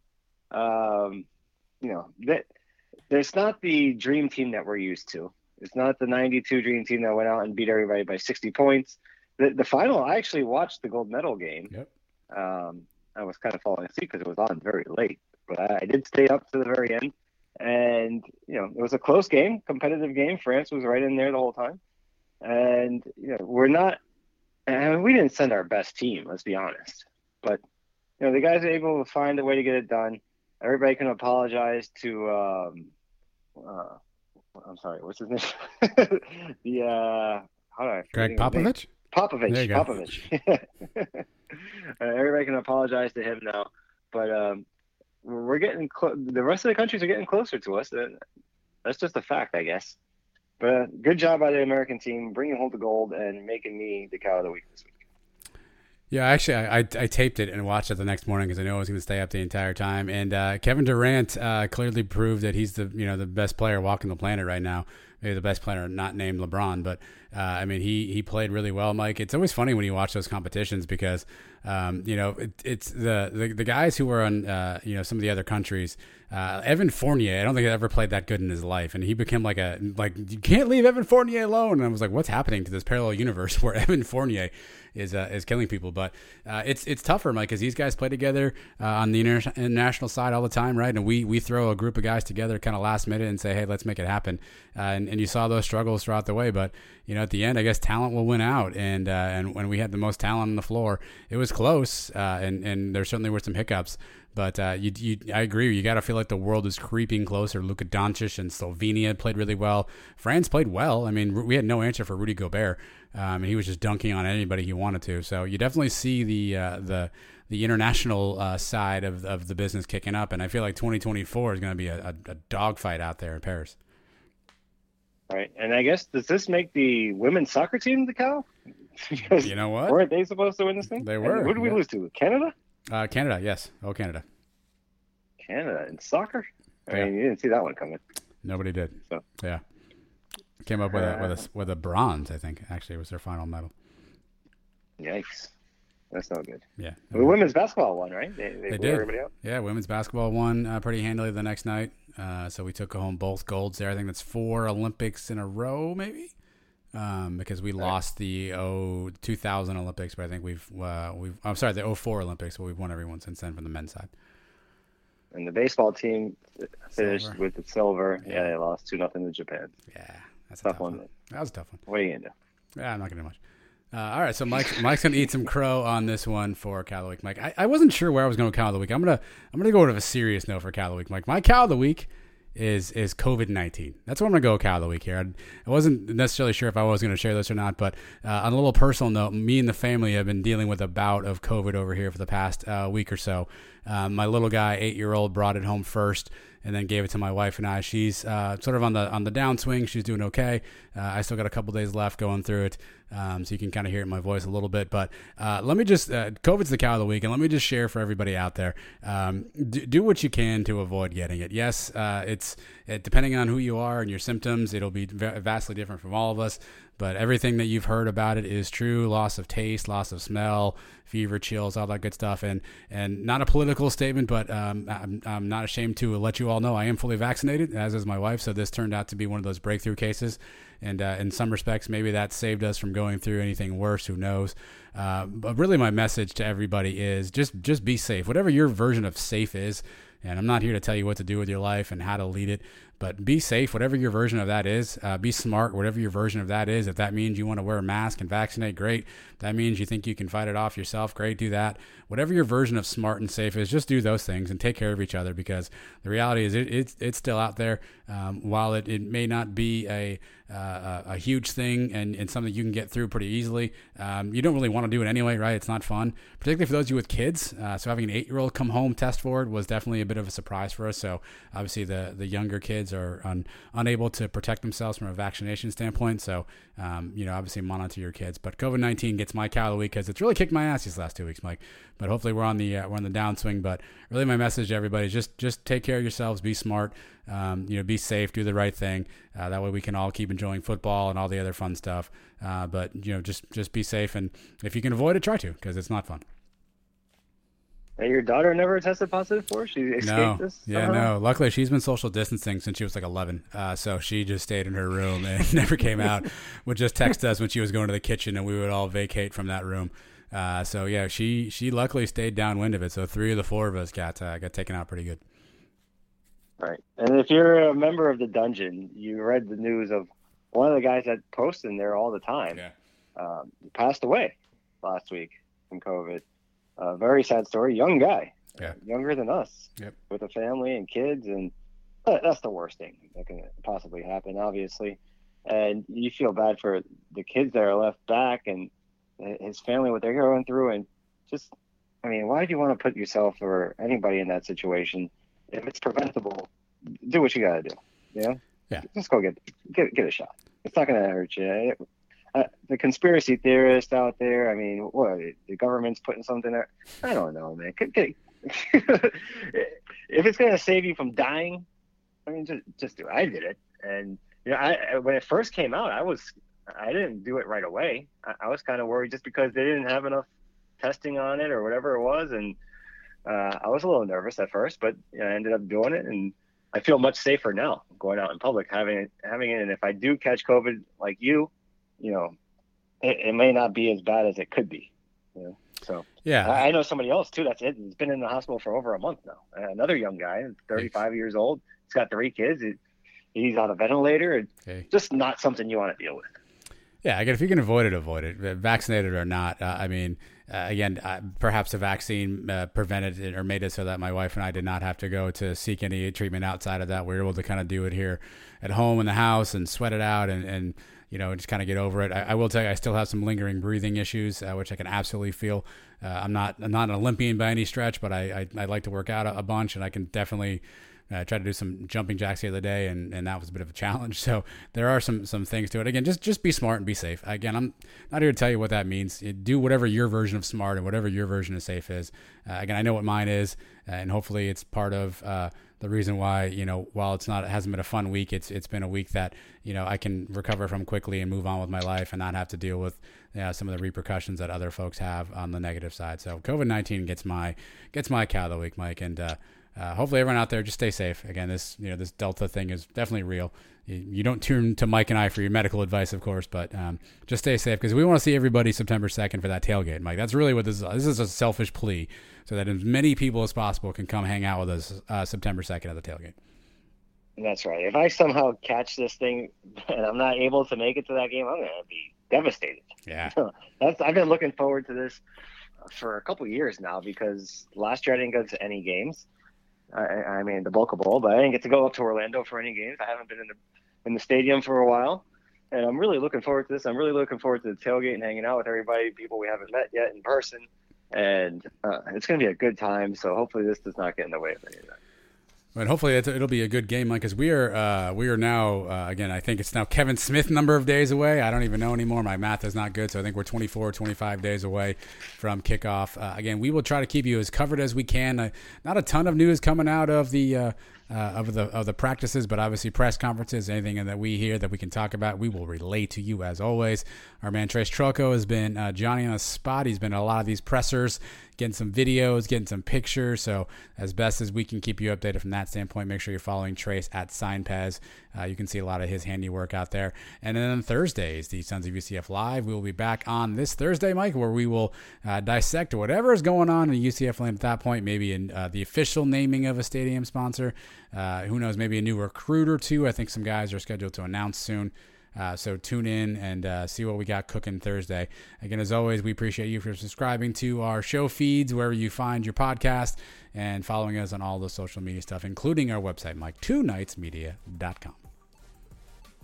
That's right. We got a lot of places where you can catch us on. So start subscribing. Uh, our subscriber numbers are going up. Uh, every week I check the uh, YouTube, that number is going up, and our downloads every week are going up. So that, that's good to see. And I think now with football season right around the corner, it, things are really going to pick up for us here. we will try to be your one home for all things you need UCF related. But uh, uh, hope you enjoyed Darin Slack and everything else and the, and the quiz and all that stuff, the preseason Sonnies. Again, check for that, maybe coming out soon for everybody. And, uh, and definitely check for Thursdays, Suns UCF Live. But we'll be back then. Until then, everybody have a great week. Stay safe, take care of each other, be smart, and, uh, and we'll see you then. Everybody, go Knights. Charge on.